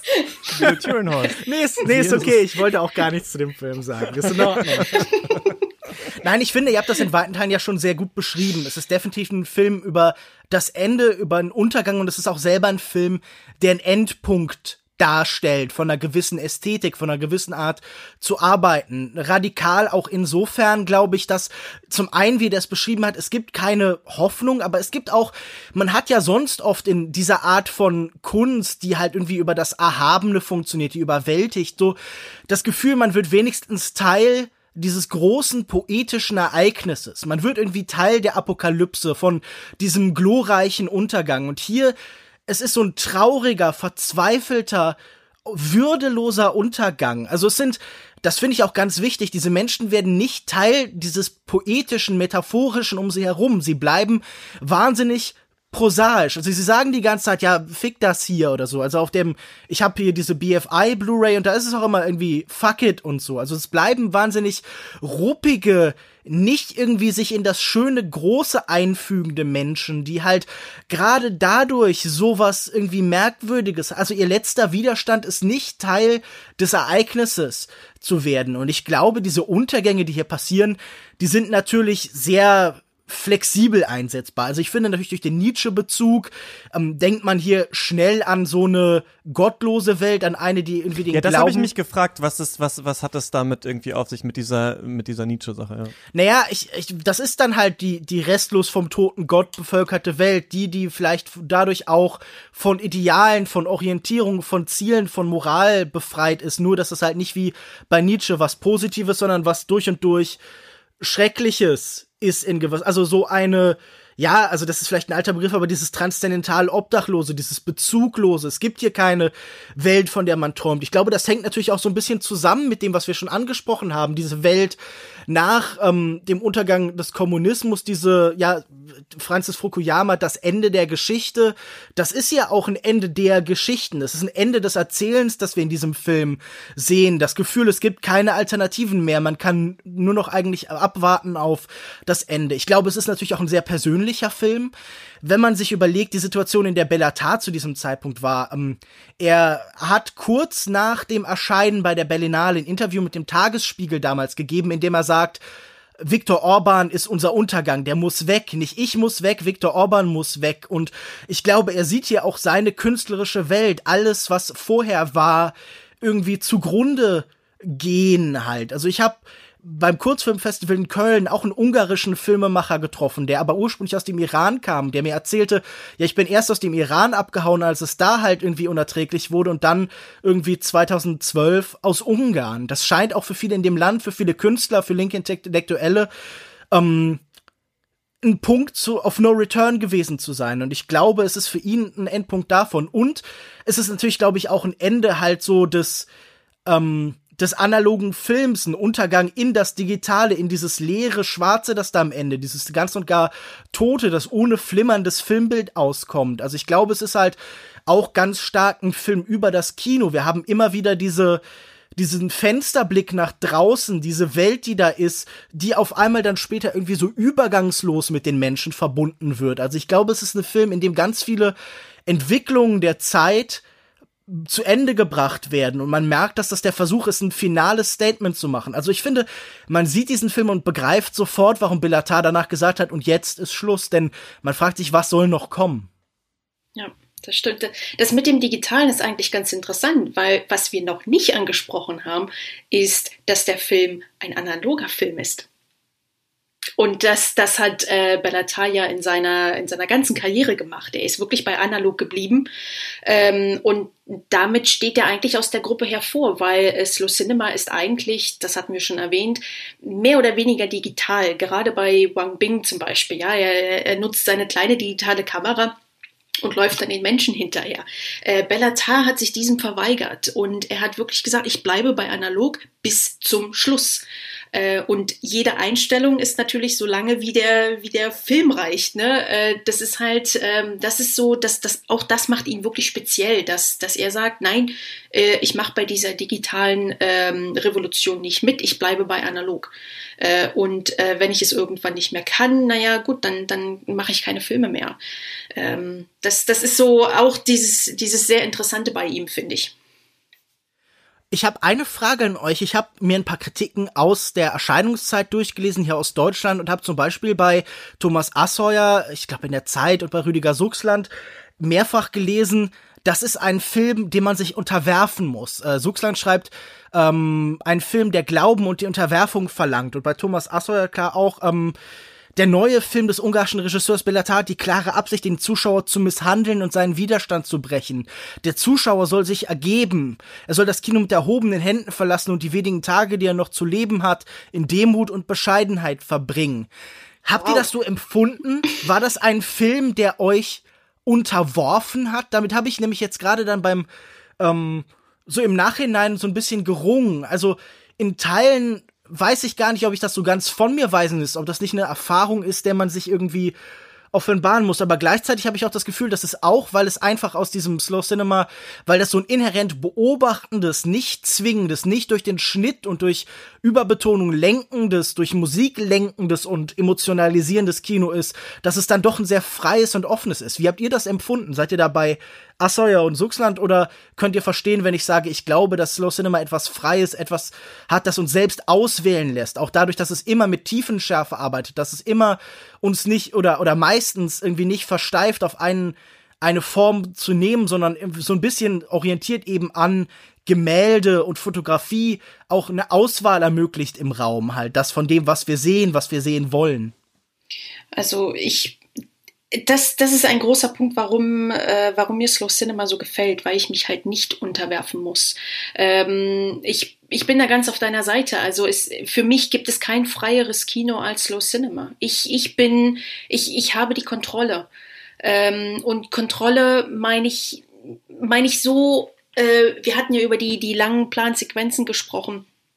Ähm, der Regisseur sagt mir nicht, wo ich hinschauen soll. Ich, ich kann, ich kann ähm, den Protagonisten ähm, anschauen, ich kann, ich weiß nicht, das, das Buch auf dem Tisch anschauen. Ich, ich bin komplett frei.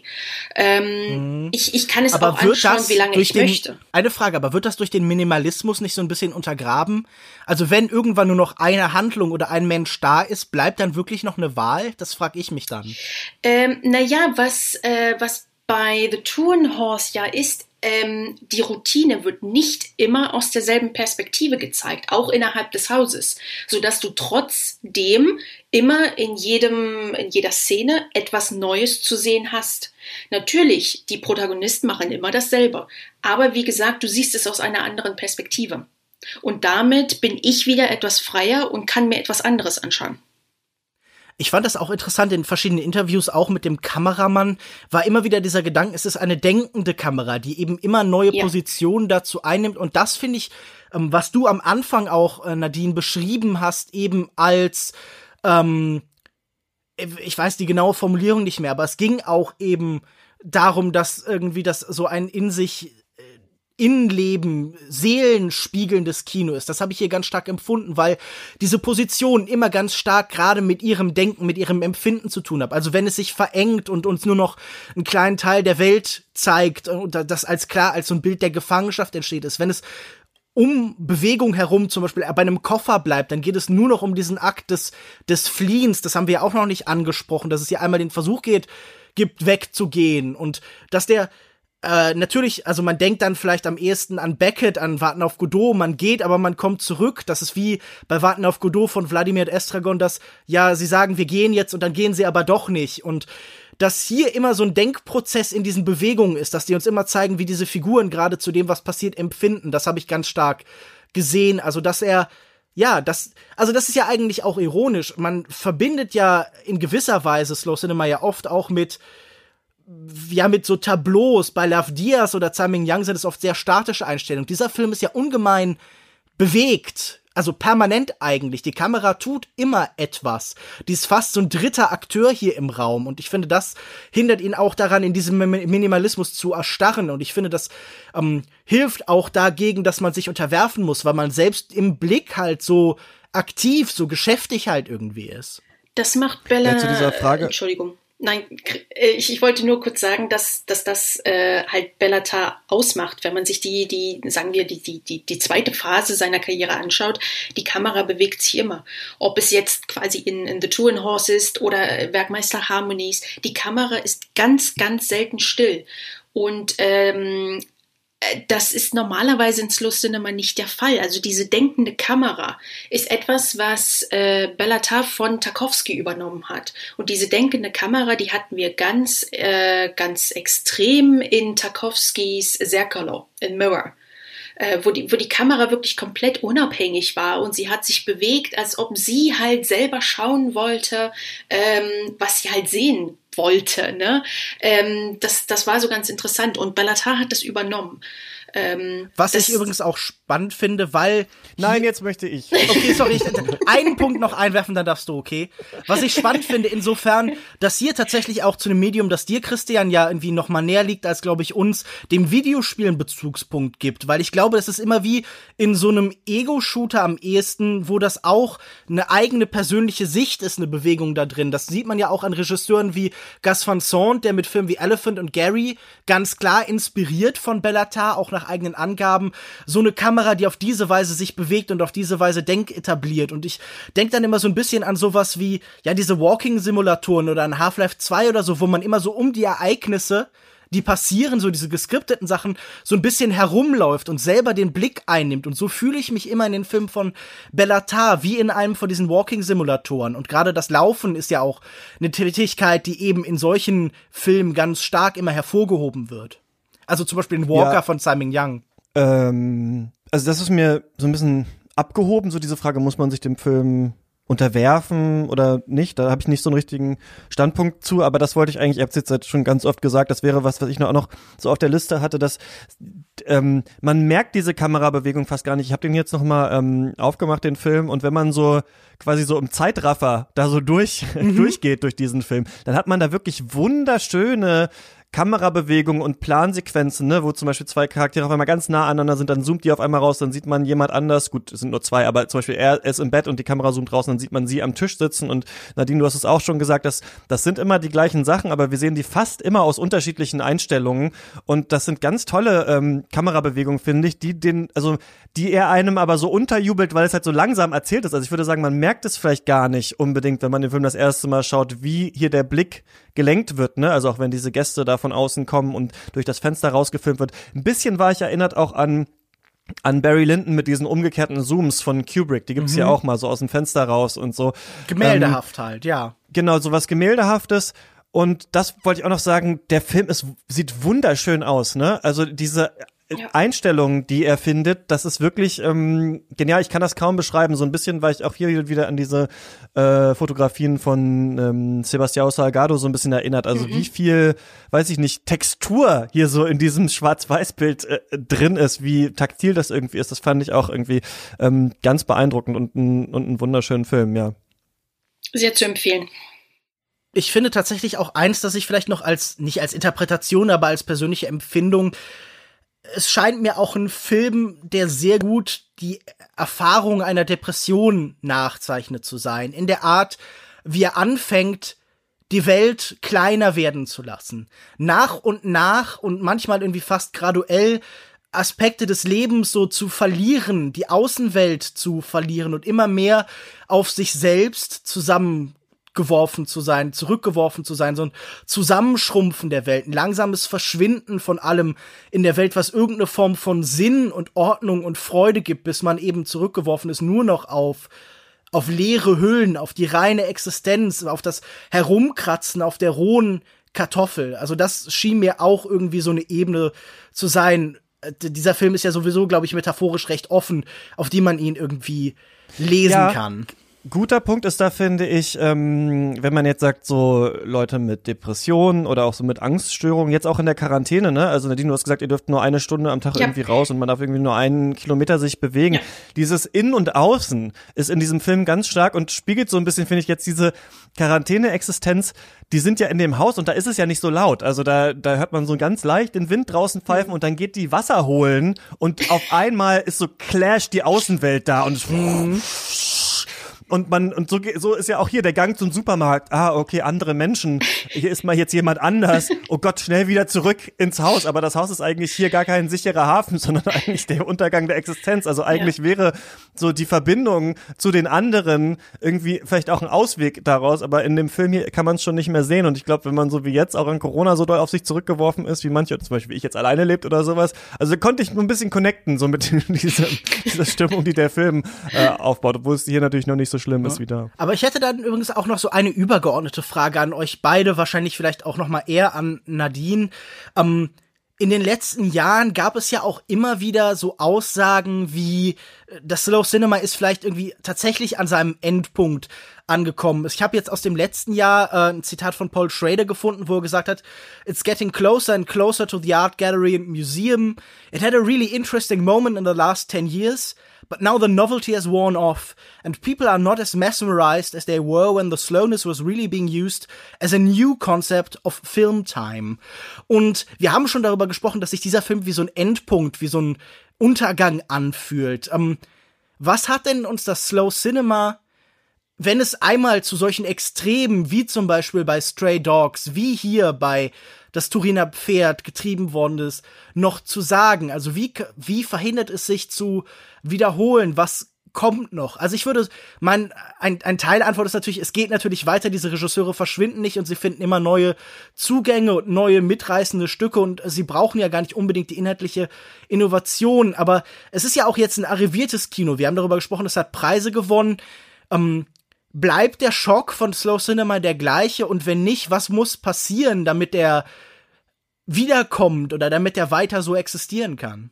Puh, äh, schwierige Frage. Also äh, na- natürlich, Slow Cinema geht weiter. Und ähm, ja, ja, klar. Als, als Paul Schrader ähm, dieses, dieses, äh, naja, diese Meinung von sich gegeben ja, hat. Ja, gut, Paul Schrader sagt viel Quatsch, wenn der Tag lang ist. Auf seinem Facebook-Account spricht er jetzt, sammelt er jetzt gerade Brüste aus der Kunstgeschichte. Wenn man da teilnehmen möchte, darf man sich da gern auch einklinken. Also er, er, er hatte mich auch tatsächlich mal kontaktiert äh, per E-Mail ah. und äh, ja, ja, für, oh. für äh, sein Buch, was er neu aufgelegt hat, äh, Transcendental, äh, Cinema. Transcendental Cinema. Ja, ja. genau. Ähm, Komisches Buch. Das Das hat sich dann aber schnell zerschlagen, weil er war irgendwie so von sich, von sich selbst überzeugt. Äh, also er hat nach meiner Meinung gefragt, aber ich habe mit ihm nicht übereingestimmt und ähm, ja, irgendwie hat er dann versucht, äh, mir seine Meinung aufzubinden über Slow Cinema. Und ich dachte mir so, nee, so nicht. Ähm, aber es ist halt, ähm, ich, ich, die Frage ist halt, ob Slow Cinema ähm, sich vergrößern muss. Ich glaube, was, was wir hier besprechen, ist, ob es eine große, dominante Kinoform sein muss oder werden muss, um zu überleben oder um noch weiter Menschen zu schockieren. Ähm, das ist auch dieses Problem, was wir gerade beim Äh, Slow Film Festival besprechen, äh, wo ich halt Kuratorin bin. Ähm, wann ist, äh, wann wird das Festival zu groß? Weil irgendwann ähm, verliert sich dann auch so dieses, dieses Innovative und dieses Menschliche. Also wenn, äh, wenn Slow Cinema jetzt so dominant wird, ähm, dann wird es sich verändern. Das ist ganz klar. Das hat man auch bei Lav Diaz gesehen. The Woman Who Left ist kein ähm, traditioneller Lav Diaz-Film. Und ich glaube, deshalb hat er auch diesen, äh, diesen Kino-Release bekommen, weil dieser Film halt im Vergleich zu seinen vorigen Films, äh, Filmen halt relativ einfach ist. Und äh, das zieht sich jetzt durch seine Karriere hindurch. Also je mehr Preise er bekommt, desto einfacher werden seine Filme. Und ähm, ich glaube, die, das, das ist wirklich die Gefahr. Slow Cinema wird untergehen, wenn es zu groß wird. Ähm, das ist, also das, das sehe ich so ganz klar. Auf der anderen Seite muss ich sagen, das, das sehe ich beim Festival, das habe ich auch bei Tao Films gesehen. Ähm, es gibt äh, wirklich so viele Ähm, unbekannte, unabhängige Filmemacher. Ähm, de, also es, es ist relativ groß, aber man sieht es nicht. Und irgendwie finde ich das auch gut so. Also ne, man, man kann natürlich, wie, wie ich es gemacht habe, eine V O D-Plattform äh, einrichten, um halt diese Filme zu zeigen. Aber für mich, also ich persönlich sehe eine Gefahr darin, ähm, Wenn, wenn die Filme zu bekannt werden sollten, zu ähm, überhäuft werden mit Preisen und sie dann, sagen wir, normal werden. Das, da sehe ich die große Gefahr drin. Ja, wie beim Retro-Gott. Hip-Hop lebt im Untergrund und stirbt in den Charts. ähm, na, ich weiß gar nicht. Ich finde das interessant. Also diese... Diese Tendenz, dieses Raunen vom Untergang, dieses Zugangs zum Kino, das gab's ja auch schon in Sight and Sound, gab's Texte darüber, dass das halt irgendwie jetzt auch eigentlich ausgespielt wäre. Und das ist natürlich auch eine Frage, die ich mir stelle. Ich glaube ja, Formen und bestimmte Arten, die Welt zu zeigen, sind immer an eine Gesamtsituation gebunden, sind auch immer an politische Impulse gebunden. Wir haben irgendwie, ähm, ja, mit diesem Ende der Geschichte, mit Gedanken wie dem kapitalistischen Realismus, wo irgendwie kein Konflikt mehr zwischen Systemen ist, ja auch oft ein Angleichen von Stilen. Das Gefühl, dass nichts Neues mehr entsteht. Und äh, das denke ich mir beim Kino, das ja sowieso in gewisser Weise die die breite Masse seinen Populus verliert, in Teilen auch gedacht. Also es setzt weniger Impulse, als es das noch vor Jahrzehnten getan hat. Und ich habe mich gefragt, muss da irgendeine Reaktion stattfinden? Muss es sich verändern? Ich glaube gar nicht, dass das Risiko bei Slow Cinema besteht, dass es plötzlich irgendwie mainstreamig wird, weil es eben einfach oft jetzt gerade durch schiere Länge immer noch zu sperrig bleibt, um jetzt ein, eine reine Massenerfahrung zu wahren, sondern es wird immer was für Interessierte und für Liebhaber sein. Es wird das jetzt weniger, das halte ich für begrüßenswert, weil wenn jemand jetzt irgendwie durch diese neuen Filme Lav Diaz entdeckt, dann wahrscheinlich auch die Möglichkeit da ist, dass er die alten nochmal schaut. Aber ich finde allgemein diese Diskussion spannend. Was muss das Kino jetzt in seiner Situation tun? Muss es... Ich habe bei äh, Michael Sitschinski ähm, vor kurzem einen interessanten Essay gelesen, der schrieb, wir brauchen jetzt ein nochmal schnelleres Kino, einer des Bombardements, eins, das ähm, so die Ideen des Futurismus einlöst, das gleich wird wie das Internet, wie diese anderen Medien, die es überholt haben. Und das äh, Slow Cinema wäre ja der Gegengedanke. Das ist ein Ort, wo wir uns sammeln können. Ich denke dann auch eben an einen Theoretiker wie Hartmut Rosa, der ja auch immer über Zeitempfinden gesagt hat, und der auch gesagt hat, wir müssen vielleicht die Gedanken von Marx vor allen Dingen über Zeit denken, über die Frage, geben wir unsere Zeit eben den Leuten, die steuern, die lenken und so.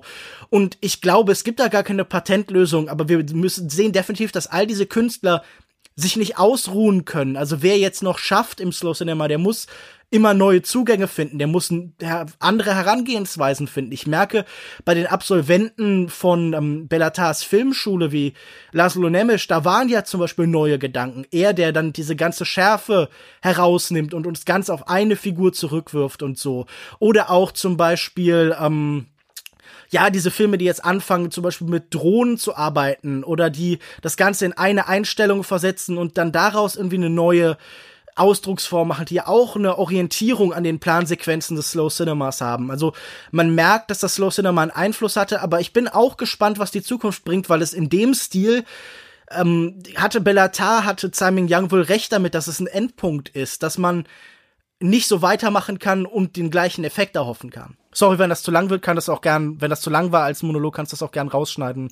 Ja, nö, ich finde das gar nicht gut, wenn wir über Slow Cinema reden, wenn die Folge ein bisschen länger ist. Das ist für mich halt alles jetzt ein bisschen, also ne, für mich als Neuling jetzt sind das alles ähm, sehr nerdige Diskussionen. Ist das Slow Cinema am Ende? Was kann das, was kann es da noch geben? So, was ist da noch die politische Relevanz? Ich, was ich nur von mir sagen kann, ist, dass ich äh, es immer ganz gut finde, wenn ich das Gefühl habe, der Der Film hat noch einen Knall. Da passiert noch irgendwas, was mich diese lange Zeit, die ich in dem Film gesessen habe, irgendwie anders reflektieren lässt. Das war sowohl bei Days so, der ja auf so einen Kulminationspunkt hinarbeitet, nachdem dann irgendwie alles anders ist. Und das war für mich auch bei The Turin Horse so, dass ich dann dachte, ah, und deswegen habe ich mir das jetzt auch angeschaut. Ich weiß nicht, ob, wenn jetzt am Ende nichts Auswegloses gewesen wäre, sondern einfach der Film nach Tag vier geendet hätte, ob ich dann auch gesagt hätte, ah, was für ein toller, eindrücklicher Film. Ich merke, ich brauche immer doch irgendwas, durch das ich dann das, was ich da gesehen habe, irgendwie nochmal neu bewerten kann oder ja, wie so einen Endpunkt habe. Aber der ähm, Knall ist hier eine genau, Inklusion. Zu der, zu der ja. ja, zu der, ne, das ist natürlich immer bei so, also es, ich denke mal, durch den Gegenstand, auch den man zeigt, davon lebt ja auch das Slow Cinema, ne? Also was wird denn so langsam abgebildet da die ganze Zeit, sind natürlich viele Spielweisen noch möglich. Ich fände, glaube ich, interessant, ich weiß nicht, ob das vielleicht bei so Filmen wie, hätte ich jetzt mir vor, ich habe den immer noch nicht gesehen, La Flor oder sowas, gibt es denn Leute, die das mischen? Also wo du, keine Ahnung, ewig lange Einstellungen hast für so anderthalb Stunden und auf einmal hast du so eine Taken-mäßige Actionsequenz und dann entspannt sich das wieder. Also das fände ich, glaube ich, interessant zu sehen, ob es Regisseure oder Regisseurinnen gibt, die das irgendwie mischen können. Also wo man wirklich merkt, die verstehen, sie können nicht nur das, sie haben nicht nur diesen einen Slow-Cinema-Trick, sondern sie könnten theoretisch auch was anderes, aber entscheiden sich eben im Film, das mal so zu machen und mal so. Also La Flor ist definitiv ein innovativer Film, gerade in seiner Erzählform, aber er ist definitiv kein Slow-Cinema, nur weil er halt eben vierzehn Stunden lang ist. Also er hat natürlich ruhigere Sequenzen, er hat Einstellungen, die lange sind, aber ich glaube, durch eine lange Einstellung wird Kino ja noch nicht zum Slow Cinema, sondern es ist ja gerade äh, dieses äh, diese Idee, dass sich dieser Stil des ganzen Films ermächtigt, dass er ihn bestimmt, die das zentrale Ausdrucksmittel dieses Ganzen eben ist. Aber ich glaube auch, dass die Frage ist, was kann für eine Form von Hybridisierung entstehen? Wie, was für Anknüpfpunkte gibt es? Wie kann man mit diesen Rhythmen spielen? Das sind sicher Fragen, die sich Regisseure dieses Stils stellen müssen, damit sie halt, ach ja, was heißt relevant bleiben, aber damit sie halt neue Impulse geben in irgendeiner Form. Was sagst du, Nadine? Letztes Wort ähm, zu dieser Thematik. Ähm, ich habe da eigentlich nichts mehr hinzuzufügen. Ich, ich glaube, das Einzige, was ich noch sagen würde, ist, dass wir vielleicht nicht zu sehr auf die, äh, auf die Filmemacher hoffen sollten, die jetzt äh, quasi ähm, im, im Gebiet Slow Cinema aktiv sind, sondern halt auf die nächsten Generationen. Also ich, ich sehe sehr viele sehr junge äh, Filmemacher, um die zwanzig Jahre alt. Das ist natürlich eine ganz andere Generation als Tsai Ming-liang und Béla Tarr. Und ich glaube, es, es, es liegt an denen, äh, halt ähm, aus, aus Slow Cinema etwas zu machen und äh, wie sie es verändern, wenn sie es verändern. Ähm, ne, ich, ich, es, es ist ja auch, ich, ich hatte einen Film beim Slow Film Festival gesehen äh, aus Belgien, genau aus Belgien, äh, Elephant Fish. Äh, und das, was man eigentlich sehr, sehr selten in Slow Cinema sieht, äh, so Slow Motion, weil Slow Motion alleine macht kein Slow Cinema. Und äh, die Regisseurin hat ähm, eine, eine statische Kamera mit äh, einer sich bewegenden äh, Kamera gemischt und Slow Motion benutzt. Äh, und der Effekt war einfach hypnotisch. Es war super und es war Slow Cinema. Also es gibt sehr viele Innovationen, muss ich sagen, aber es ist wirklich die nächste Generation. Es ist äh, definitiv nicht die Generation um Béla Tarr, Tsai Ming-liang, Wang Bing. Wir müssen halt in den nächsten zehn Jahren, wir können ja in zehn Jahren noch einmal einen Podcast über Slow Cinema machen und dann sehen wir mal, was die zwanziger Jahre jetzt bringen. Ja. Wenn Scott Barley seinen ersten Oscar gewonnen hat. Gen- genau. Nein, kein Oscar, nein. Aber, aber den, Golden, den goldenen Bären, das wäre super. Dann machen wir das so. Ähm, ja, The Turin Horse, sehr sehenswerter Film. Auf jeden Fall würden wir, glaube ich, äh, alle sagen. Und ähm, ich frage euch, äh, was ist denn der letzte andere gute Film, den ihr gesehen habt? Als letztes, Lukas. Naja gut, zum einen bereite ich mich gerade auf unsere große Ghibli-Folge vor und ich habe gestern Chihiros ich, Reise... Es gibt mir so viel Halt, dass wir diese Klassikerfolgen machen, will ich nochmal sagen. Für mich ist es wirklich, mhm. es ist wirklich ein Segen und natürlich Ghibli, oder Ghibli ist nochmal ein größerer Segen, natürlich, weil die Filme nicht so sperrig sind, sondern man einfach jeden von denen einfach mal anmachen kann. Aber es ist sehr... Äh, Schön, dass wir das machen und ich freue mich auch sehr drauf. Memo Jeftitsch übrigens ist der Dritte im Bunde, dann wenn wir drüber reden.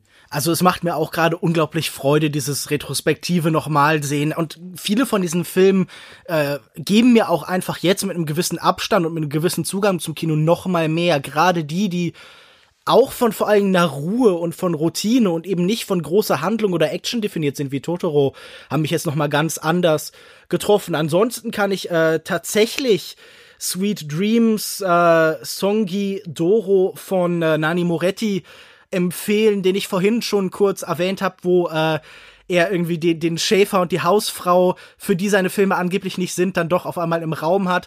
Das ist so eine Komödie über einen Filmschaffenden, gespielt von einem Darsteller, mit dem er öfter zusammengearbeitet hat, der ihn öfter auch selbst verkörpert, der einfach halt durch seinen Alltag als Regisseur, von dem viel politisch erwartet wird, der irgendwie das Entwürdigende dieses äh, Kinozirkuses schafft. Also er muss dann mit einem neuen Konkurrenten in so einer absurden Spielshow irgendwie sich kloppen und so. Das ist so ein bisschen Fellini, das ist so ein bisschen, ähm, ja, die angenehmeren Teile von Woody Allen. Jetzt nicht vielleicht äh, diese Beziehungen und so, sondern halt der Blick auf ja, dieses intellektuelle Leben und so zusammengeworfene, wahnsinnig schöne Komödie. Äh, Songi Doro von äh, neunzehnhunderteinundachtzig von Nanni Moretti gibt's, glaube ich, auch gerade noch in der Arte-Mediathek. Äh, sehr sehenswert. Ich bleibe bei Slow Cinema. Meine letzten zwei Filme waren äh, Roy Andersson aus aus Schweden, About Endlessness. Äh, dein, sein letzter Film, also bisher letzter Film, ich hoffe, es kommen noch mehr. Äh, das ist auch so ein, sein äh, Filmemacher, der halt wirklich... Äh, Ja, er ist, er arbeitet auf einer ganz anderen Ebene, ähm, ganz anders als Béla Tarr, ganz anders als Wang Bing. Ähm, und äh, mein letzter Film, den habe ich vor zwei Tagen gesehen, das ist der neue Nikolaus Geierhalter, Erde. Der ist top, ähm, auch Dokumentarfilm, es ist kein, kein narrativer Slow-Film, ähm, aber sehr, sehr beeindruckend. Es geht halt um dieses Anthropozän und äh, wie wir als, als Mensch bzw. Menschheit äh, die, die Erde verändern, wirklich den, den ganzen Planeten verändern äh, und ganz oft sieht man halt nur äh, so, so eine richtige Choreografie von großen Baumaschinen und es ist auf der einen Seite erschreckend, was wir sehen, also wir, wir, wir ähm, flachen tatsächlich ganze Gebirgsstrecken ab, äh, um, um Häuser darauf zu bauen und auf der anderen Seite ist es auch wirklich beeindruckend, äh, was wir heutzutage schaffen können. Ähm, also dieser, dieser Film ist sehr interessant. Man hat irgendwie, wenn man ihn sieht, äh, ja, so diese zwei und, und sehr, zwei, zwei Gefühle, äh, so gegenteilig, ne? Dieses, wow, das, das können wir machen tatsächlich. Und auf der anderen Seite, das, das ist unser Ende. Ne, weil je, je mehr wir natürlich äh, unseren Planeten verändern, desto mehr ähm, sägen wir auch den Ast ab, auf dem wir sitzen. Leider. Also die, die zwei Filme kann ich sehr empfehlen. Roy Andersson, About Endlessness und Nikolaus Geierhalters Erde. Ihr habt vorhin über so ein, Lukas, du hast es angesprochen, über so ein letztes Auf Bäumen von diesen Regisseuren, also von Béla Tarr, der mit der politischen Situation unzufrieden ist. Du hast noch einen anderen Regisseur auch angesprochen. Und ich musste so ein bisschen dran denken, an die Doku, die ich gerade gesehen habe, auch in Vorbereitung auf unsere äh, Ghibli-Folge The Kingdom of Dreams and Madness, wo man ähm, nochmal diese Ghibli-Animatoren eben begleitet bei äh, zwei Filmen, die entstehen, quasi die beiden letzten großen Filme, obwohl ja Miyazaki jetzt wohl noch wieder einen Film macht, aber einmal ähm, The Wind Rises von Miyazaki und äh, Princess, äh, Tale of äh, Princess Kaguya von ähm, Isao Takahata. Und äh, da kommt es auch so ein bisschen durch, dass so Shinzo Abe und der das neue Erstarken des Nationalismus in Japan, dass die auch so ein bisschen kritisch drauf gucken und so das Gefühl haben, oh, wir befinden uns wieder vielleicht in einer schwierigen Zeit, wo man auch so ein bisschen merkt, dass Miyazaki irgendwie an so Katastrophen interessiert. Also viele seiner Filme haben ja auch so eine leicht postapokalyptische Konstante und äh, dass er auch so interessiert daran, also natürlich ganz stark an Fukushima war, aber auch an der Finanzkrise. Und ich frage mich so ein bisschen, was denkt Miyazaki eigentlich gerade zu Corona? Hat er wahrscheinlich auch ein paar interessante Äh, Ideen dazu. Und ich finde diesen Film so ganz geil, weil ich wusste das gar nicht, bis ich den Film gesehen habe, dass also diese Rivalität zwischen diesen beiden großen Regisseuren von Studio Ghibli, also Hayao Miyazaki und Isao Takahata, ähm, dass das ja schon angefangen hat mit, also ich wusste nicht, dass Totoro und die letzten Glühwürmchen, was ja zwei Filme sind, wo Leute sagen, das sind vielleicht zwei der besten Filme, die Studio Ghibli gemacht haben, dass die auch quasi parallel achtundachtzig rausgekommen sind und dann später quasi am Ende von deren Lebenswerk dann diese beiden anderen Filme auch quasi parallel rauskommen sollten. Das ist ganz interessant, was man da so sieht. Und was ich am meisten mochte an der Doku ist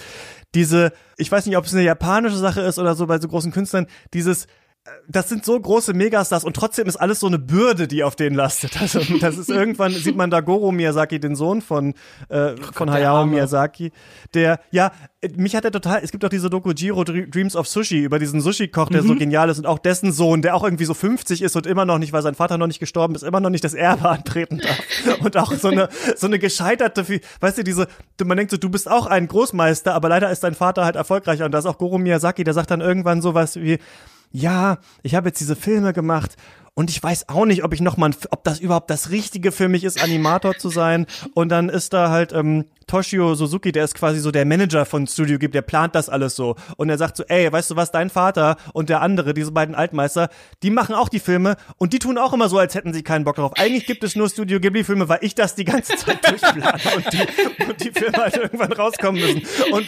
dieser, dieser Vibe, der darauf so lastet, diese absoluten Arbeitstiere, die nichts machen, außer zu arbeiten, aber gleichzeitig auch so die Kunst so eine Art Bürde irgendwie empfinden. Irgendwie ist das cool. Also irgendwie fand ich das witzig so. Und äh, ja, werden wir bestimmt noch mal mehr in unserer äh, Ghibli-Folge dann irgendwie drüber sprechen. Aber das fand ich irgendwie so äh, ganz witzig, da so den Arbeitsprozess zu sehen. Und langsam nach diesen ganzen Großmeistern, die wir so besprechen, in der Quarantäne, man wird auch selber so, ich weiß nicht, ob es euch auch so geht, dass man so seine Tagesabläufe neu plant und sich denkt, ah, wann sollte ich eigentlich mal Sport machen? Ich will jetzt auch so ein kauziger Kant-Typ werden, der jeden Tag den gleichen Spaziergang macht. Das ist mein neues Projekt. Na gut, werden wir sehen, wie gut das ähm, funktioniert hat. Danke, dass äh, ihr mit mir über diese, also über Slow Cinema einmal gesprochen habt und dann über diesen Film. Nadine, du bist eine Koryphäe auf dem Gebiet, du machst ganz viel. Kannst du noch mal so ein bisschen erzählen, wo findet man deine Arbeit? Äh, was hat's mit dieser Streaming-Plattform auf sich? Wenn sich Leute für Slow Cinema noch weiter irgendwie begeistern wollen, was sind da so Anlaufstellen? Also die beste Anlaufstelle ist, ist eigentlich meine Website, the arts of slow cinema dot com. Das kannst du ja vielleicht auch in die Kommentare dann unten schreiben unter dem Podcast. Ja. Ähm, das ist so, ähm, gut, es ist englischsprachig, aber ich denke mal schon, dass eure Hörer äh, mit Englisch zurechtkommen. Äh, das sollte kein Problem sein. Äh, das ist im Moment so die, die, die größte ähm, äh, äh, ja, mir fehlt das, das Wort, Database, ähm, Datenbank, ja. für, für Slow Cinema im Moment. Ähm, und bei der, bei der äh, V O D-Plattform, leider machen wir im Moment eine Pause, weil, und das ist auch sehr, sehr, sehr witzig eigentlich. Ich hätte nie erwartet, dass die, dass die Plattform so, so groß wird. Ähm, dass ich es alleine nicht mehr stemmen kann. Also es gibt wirklich viel zu viele ähm, Slow-Filmemacher. Äh, es ist wirklich erstaunlich. Aber im Moment... Tau Films heißt die, ne? Genau, Tau Films. Ähm, man kann im Moment, das habe ich als kleine Pause eingerichtet, jetzt für die Quarantäne, man kann dort im Moment sechs Kurzfilme, langsame Kurzfilme, gratis schauen. Äh, man kann auch äh, an die Filmemacher spenden. Das geht ganz einfach über PayPal. Also das kann man sich im Moment anschauen. taufilms Punkt com äh, mit einem Strich zwischen Tau und Films. Ähm, und äh, ja, Also das sind die zwei Seiten, the arts of slow cinema dot com und taufilms dot com. Und wenn Filmemacher diesen Podcast hören, ihr könnt immer noch ähm, eure Filme einreichen für das Slow Film Festival. Äh, vielleicht können wir da auch irgendwie einen Link hinschreiben äh, in, in die Kommentare. Das wäre super. Was ist das und wann ist das? Ähm, das ist ein, ein Slow Film Festival. Das ist jetzt, glaube ich, im vierten Jahr. Ähm, das findet immer in England statt. Äh, wirklich im, im Nirgendwo. Äh, das haben wir äh, mit Absicht so gemacht. Und äh, das findet jedes Jahr im Oktober statt. Also dieses Jahr, wir müssen wirklich gucken, wie sich das jetzt auch mit Corona entwickelt. Ähm, auch dort wird es bald ähm, eine, eine kleine äh, naja, Überraschung mit Gratisfilmen geben von uns als Festival. Ähm, und äh, ja, Also wir haben, jedes Jahr wird, wird die Auswahl stärker, muss man wirklich sagen. Und ja, wir, wir freuen uns auf die nächsten Jahre. Mal schauen. Okay, genau. Und man findet dich natürlich auf Twitter at art and slow film genau. Und Lukas at kinomensch. Ähm, ja, vielen Dank, ihr beiden, dass ihr ähm, danke mit für mir die darüber Einladung. Gesprochen habt, dass wir so viel Zeit äh, dafür uns auch genommen haben. Ja, und genau, danke Nadine, dass du uns so viel hier äh, vermittelt hast. Dankeschön, Christian, für die Einladung. Und weil wir jetzt, ne, sehr nerdige Themen, äh, nee, das ist Mist, das ist keine gute Überleitung, weil wir jetzt vielleicht sehr, ja, ich weiß auch nicht, spezielle Themen, in die man sich erstmal einarbeiten muss, gemacht haben, sprechen wir hier nächste Woche über Matrix. Oh. Das habe ich entschieden und da habe ich mega Bock drauf und ich musste so oft in letzter Zeit an äh, The Matrix denken und äh, das werden wir hier nächste, nächste Woche mal aufdröseln, da äh, freue ich mich sehr drauf, ähm, dann mit Christoph Dobitsch und Rebecca Görmann, äh, ja. Danke euch nochmal und äh, das war's von uns. Bis zum nächsten Mal. Tschüss. Tschüssi. Tschüss.